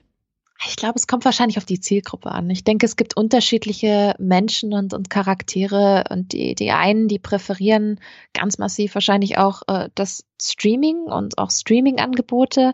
Ich, ich werde äh, also ich werde es nicht vergessen, wie ich mal mit jemandem ähm, über das Thema Kino und ins Kino gehen mal diskutiert habe. Und die Person lebt eher auf dem Land. Klar. und ich habe auch gesagt, ja, kannst du nicht irgendwie bei dir mal ins Kino gehen? Nee, das nächste Kino bei mir ist nicht um die Ecke, sondern da fahre ich eine Dreiviertelstunde, Stunde hin. Und das ist teuer und ich habe Familie. Und ähm, ja, war das letzte Mal dort im Kino vor, weiß ich nicht, einem Jahr und hatte dort ein sehr schlechtes Erlebnis, mhm. weil ich mhm. mein Kino hat eben auch viele Nachteile. Man kann sich das Publikum nicht aussuchen. Ähm, je nach Kino ist es dann teilweise auch nicht ganz so sauber. Ähm, es gibt auch, wie gesagt, ja, du hast Pech mit dem Publikum, jemand tritt die ganze Zeit dir in deine Rückenlehne, ähm, wirft mit Popcorn, lacht laut, hat ständig Handys an. Wir kennen es ja alle. Früher oder später hatte man immer so eine Vorstellung, wo man durchaus mal so ein paar Querulanten drin hatte. Und die, die Person hatte dann gesagt, ja, nein, ich bin, ich finde es toll, das auch zu Hause gucken zu können, weil ich kein großer Fan vom Kino bin. Und auf mhm. der anderen Seite gibt's daneben wieder Fans vom Kino, die sagen, ach nee, an meinem kleinen Fernseher, selbst wenn ich einen Beamer habe, gucke ich nicht an. Da gucke ich paar Filme an, aber die großen Filme müssen einfach im Kino sein. Die, die dann ein gutes Kino um die Ecke haben. Mit allem drum und dran, mit einem super Kino, mit einem relativ guten Publikum. Und ich glaube, es wird wahrscheinlich künftig einfach auch weiterhin diese unterschiedlichen Charaktere geben und auch diese Zielgruppen, die eben beides machen. Also, ja. Ja, wir können da auch nur genauso wie wir, wie wir rätseln, wie es MCU weitergeht, rätseln wir auch, wie äh, genau. das Kino sich entwickelt. Aber ich finde, es ist eine unfassbar spannende Zeit gerade, weil da so viel halt zwangsläufig auf einmal in Bewegung ist. Ähm, ja, wie halt viele Jahre vorher einfach nichts oder nur wenig sich getan hat. Schon spannend. Also mhm. ich fand es auch so krass. Das ist auch nur eine, nur eine Randnotiz, aber es war ja Disney Plus ist da ja auch irgendwie zeitlich, äh, also ne, Kinos sind zu und die ganzen Parks waren ja zu. Da hat das, also da hat Disney auch ziemlich geblutet. Aber Disney Plus hat ja, glaube ich, irgendwie innerhalb von einem Jahr die Zahlen an Abonnierenden erreicht, die sie irgendwie in fünf Jahren mhm. haben wollten. Also die 100 Millionen Marke haben die, glaube ich, irgendwie nach einem Jahr oder so äh, äh schon schon geschafft. Also auch Wahnsinn, ähm, wie, wie, also Disney Plus ist ja ein Riesenerfolg durch die Pandemie geworden. So auch krass einfach. Ähm, ja, ich glaube, es hat vielen Leuten einfach geholfen. Also ich kann nur von, von mir sprechen. Da hieß es dann irgendwie, ähm, das war ja dann im, im März, wo sie es in Deutschland und in anderen Euro großen europäischen Ländern gelauncht haben, dass es dann kommt. Und ich dachte mir, wow. Und das war mittendrin wirklich mhm. in dieser Phase, wo es unglaublich, ja, wo so wirklich abging, wo alles dicht gemacht hat, wo es wirklich auf einem absoluten Tiefpunkt war. Und genau da kam dann der Europa-Launch von Disney Plus. Und ich dachte mir nur so, was Schöneres könnte es jetzt gerade in diesen Zeiten für mich nicht geben. Und es war wirklich echt eine Hilfe. Also auch die, die Mandalorian-Staffeln. Es war auch psychologisch wirklich gut. Also mhm. ich muss sagen, es, es klingt vielleicht total lapidar und, und für den einen auch überhaupt nicht verständlich, aber mir hat dieses Angebot während der Pandemie echt viel gegeben. Diesen Eskapismus, dieses Vergessen, neue Inhalte entdecken, die man vorher noch nicht kannte, alte Inhalte, die man äh, endlich mal wieder sehen wollte, so gerade zum Beispiel auch die alten Live-Action-Filme von Disney das fand ich wirklich großartig und das hat wirklich sehr, sehr geholfen, muss ich echt sagen. Jetzt, wo du sagst, ich erinnere mich zurück an, an den Januar diesen Jahres, wo ich das erste Mal das äh, Marvel-Logo in Wonder Vision äh, auf, auf dem heimischen Fernseher gesehen habe. So, das war schon auch genau das, was du gerade beschrieben hast. Dieses oh, irgendwie auch gut, sich mal wieder mit anderen Sachen zu beschäftigen, mhm. beschäftigen zu dürfen, beschäftigen zu können. Das ist ja auch alles ein bisschen privilegiert, ne? Also wir sind ja alle soweit erstmal gut durch die Pandemie gekommen. So, das ähm, ist ja auch immer ein bisschen schwierig in diesem Kontext dann über sowas wie Filme zu sprechen. Aber ja, also das, äh, das Gefühl kann ich auch nachvollziehen, ja. Puh, ja, ich glaube, wir könnten noch äh, Stunden um Stunden weiter rätseln, mhm. schwärmen, kritisieren, deuten. Ähm, aber ich glaube, wir machen hier langsam mal zu. Das war erstmal ein sehr, sehr schönes Gespräch. Das hat mir sehr, sehr gut gefallen äh, zu diesem Film. Ähm, ja, Bianca, erzähl doch vielleicht noch ein bisschen, wo wir dich in diesem Internet finden und vor allen Dingen auch hören können. Ähm, ja, ich habe es ja schon gesagt, man kennt mich, glaube ich, im Internet hauptsächlich über das Pseudonym oder den Nickname Spinatmädchen. Ich glaube, da findet ihr mich überall auf Twitter, auf Facebook, auf Instagram, auf YouTube und auf Letterbox. Und äh, meinen Blog findet ihr auf spinatmädchen.com. Da schreibe ich sehr, sehr viel über Filme, aber eben auch die Disney Parks. Und hören kann man mich äh, auf meinem Podcast Feenstaub und Mauseohren. Kriegt ihr überall, wo es Podcasts gibt. Sehr schön, ja. Dann äh, schließe ich mich gleich nochmal äh, an an diesen äh, Verweis. Äh, ihr könnt einfach bei uns auf secondunit-podcast.de schauen. Das ist so die Heimatbasis. Da gibt es auch alle Links ähm, zu dir, zu deinen Projekten, zu deinem Blog und Podcast, aber eben auch zu uns, zu unserer Steady-Kampagne. Da könnt ihr auch noch, gibt noch weitere Möglichkeiten, wie ihr ein bisschen äh, den einen oder anderen Groschen hier in den Hut stecken könnt. Ihr könnt dort aber auch alle weiteren Episoden finden und Links zu Letterbox, zu Instagram und zu Twitter. Da sind wir auch unterwegs. Und ja, mir bleibt eigentlich nicht mehr viel mehr zu sagen, außer vielen, vielen Dank für das schöne Gespräch. Und ja, vielleicht kommen wir das ein oder andere Mal äh, erneut zusammen, wenn der nächste, der übernächste, der über, über, über, über, übernächste Marvel-Film uns beehrt und äh, die Welt vielleicht wieder ein bisschen normaler geworden ist. Würde ja. mich freuen. Danke für die Einladung. Hat mich auch sehr gefreut und äh, super viel Spaß gemacht, mit dir heute über Black Widow und Marvel und Co. zu plaudern. Sehr schön. Dann, äh, ja, ich glaube, wir sagen nur noch äh, einen schönen Abend. Nee, wie war das noch? Truman Show? Einen guten Tag? Nee, guten Morgen, guten Tag. Und falls wir uns nicht mehr sehen. Und falls wir uns nicht mehr sehen, guten Tag, guten Abend und gute Nacht. Diese fortgeschrittene Stunde. Äh, sehr gut. Dann in diesem Sinne, äh, ja, macht's gut und tschüss. Tschüss.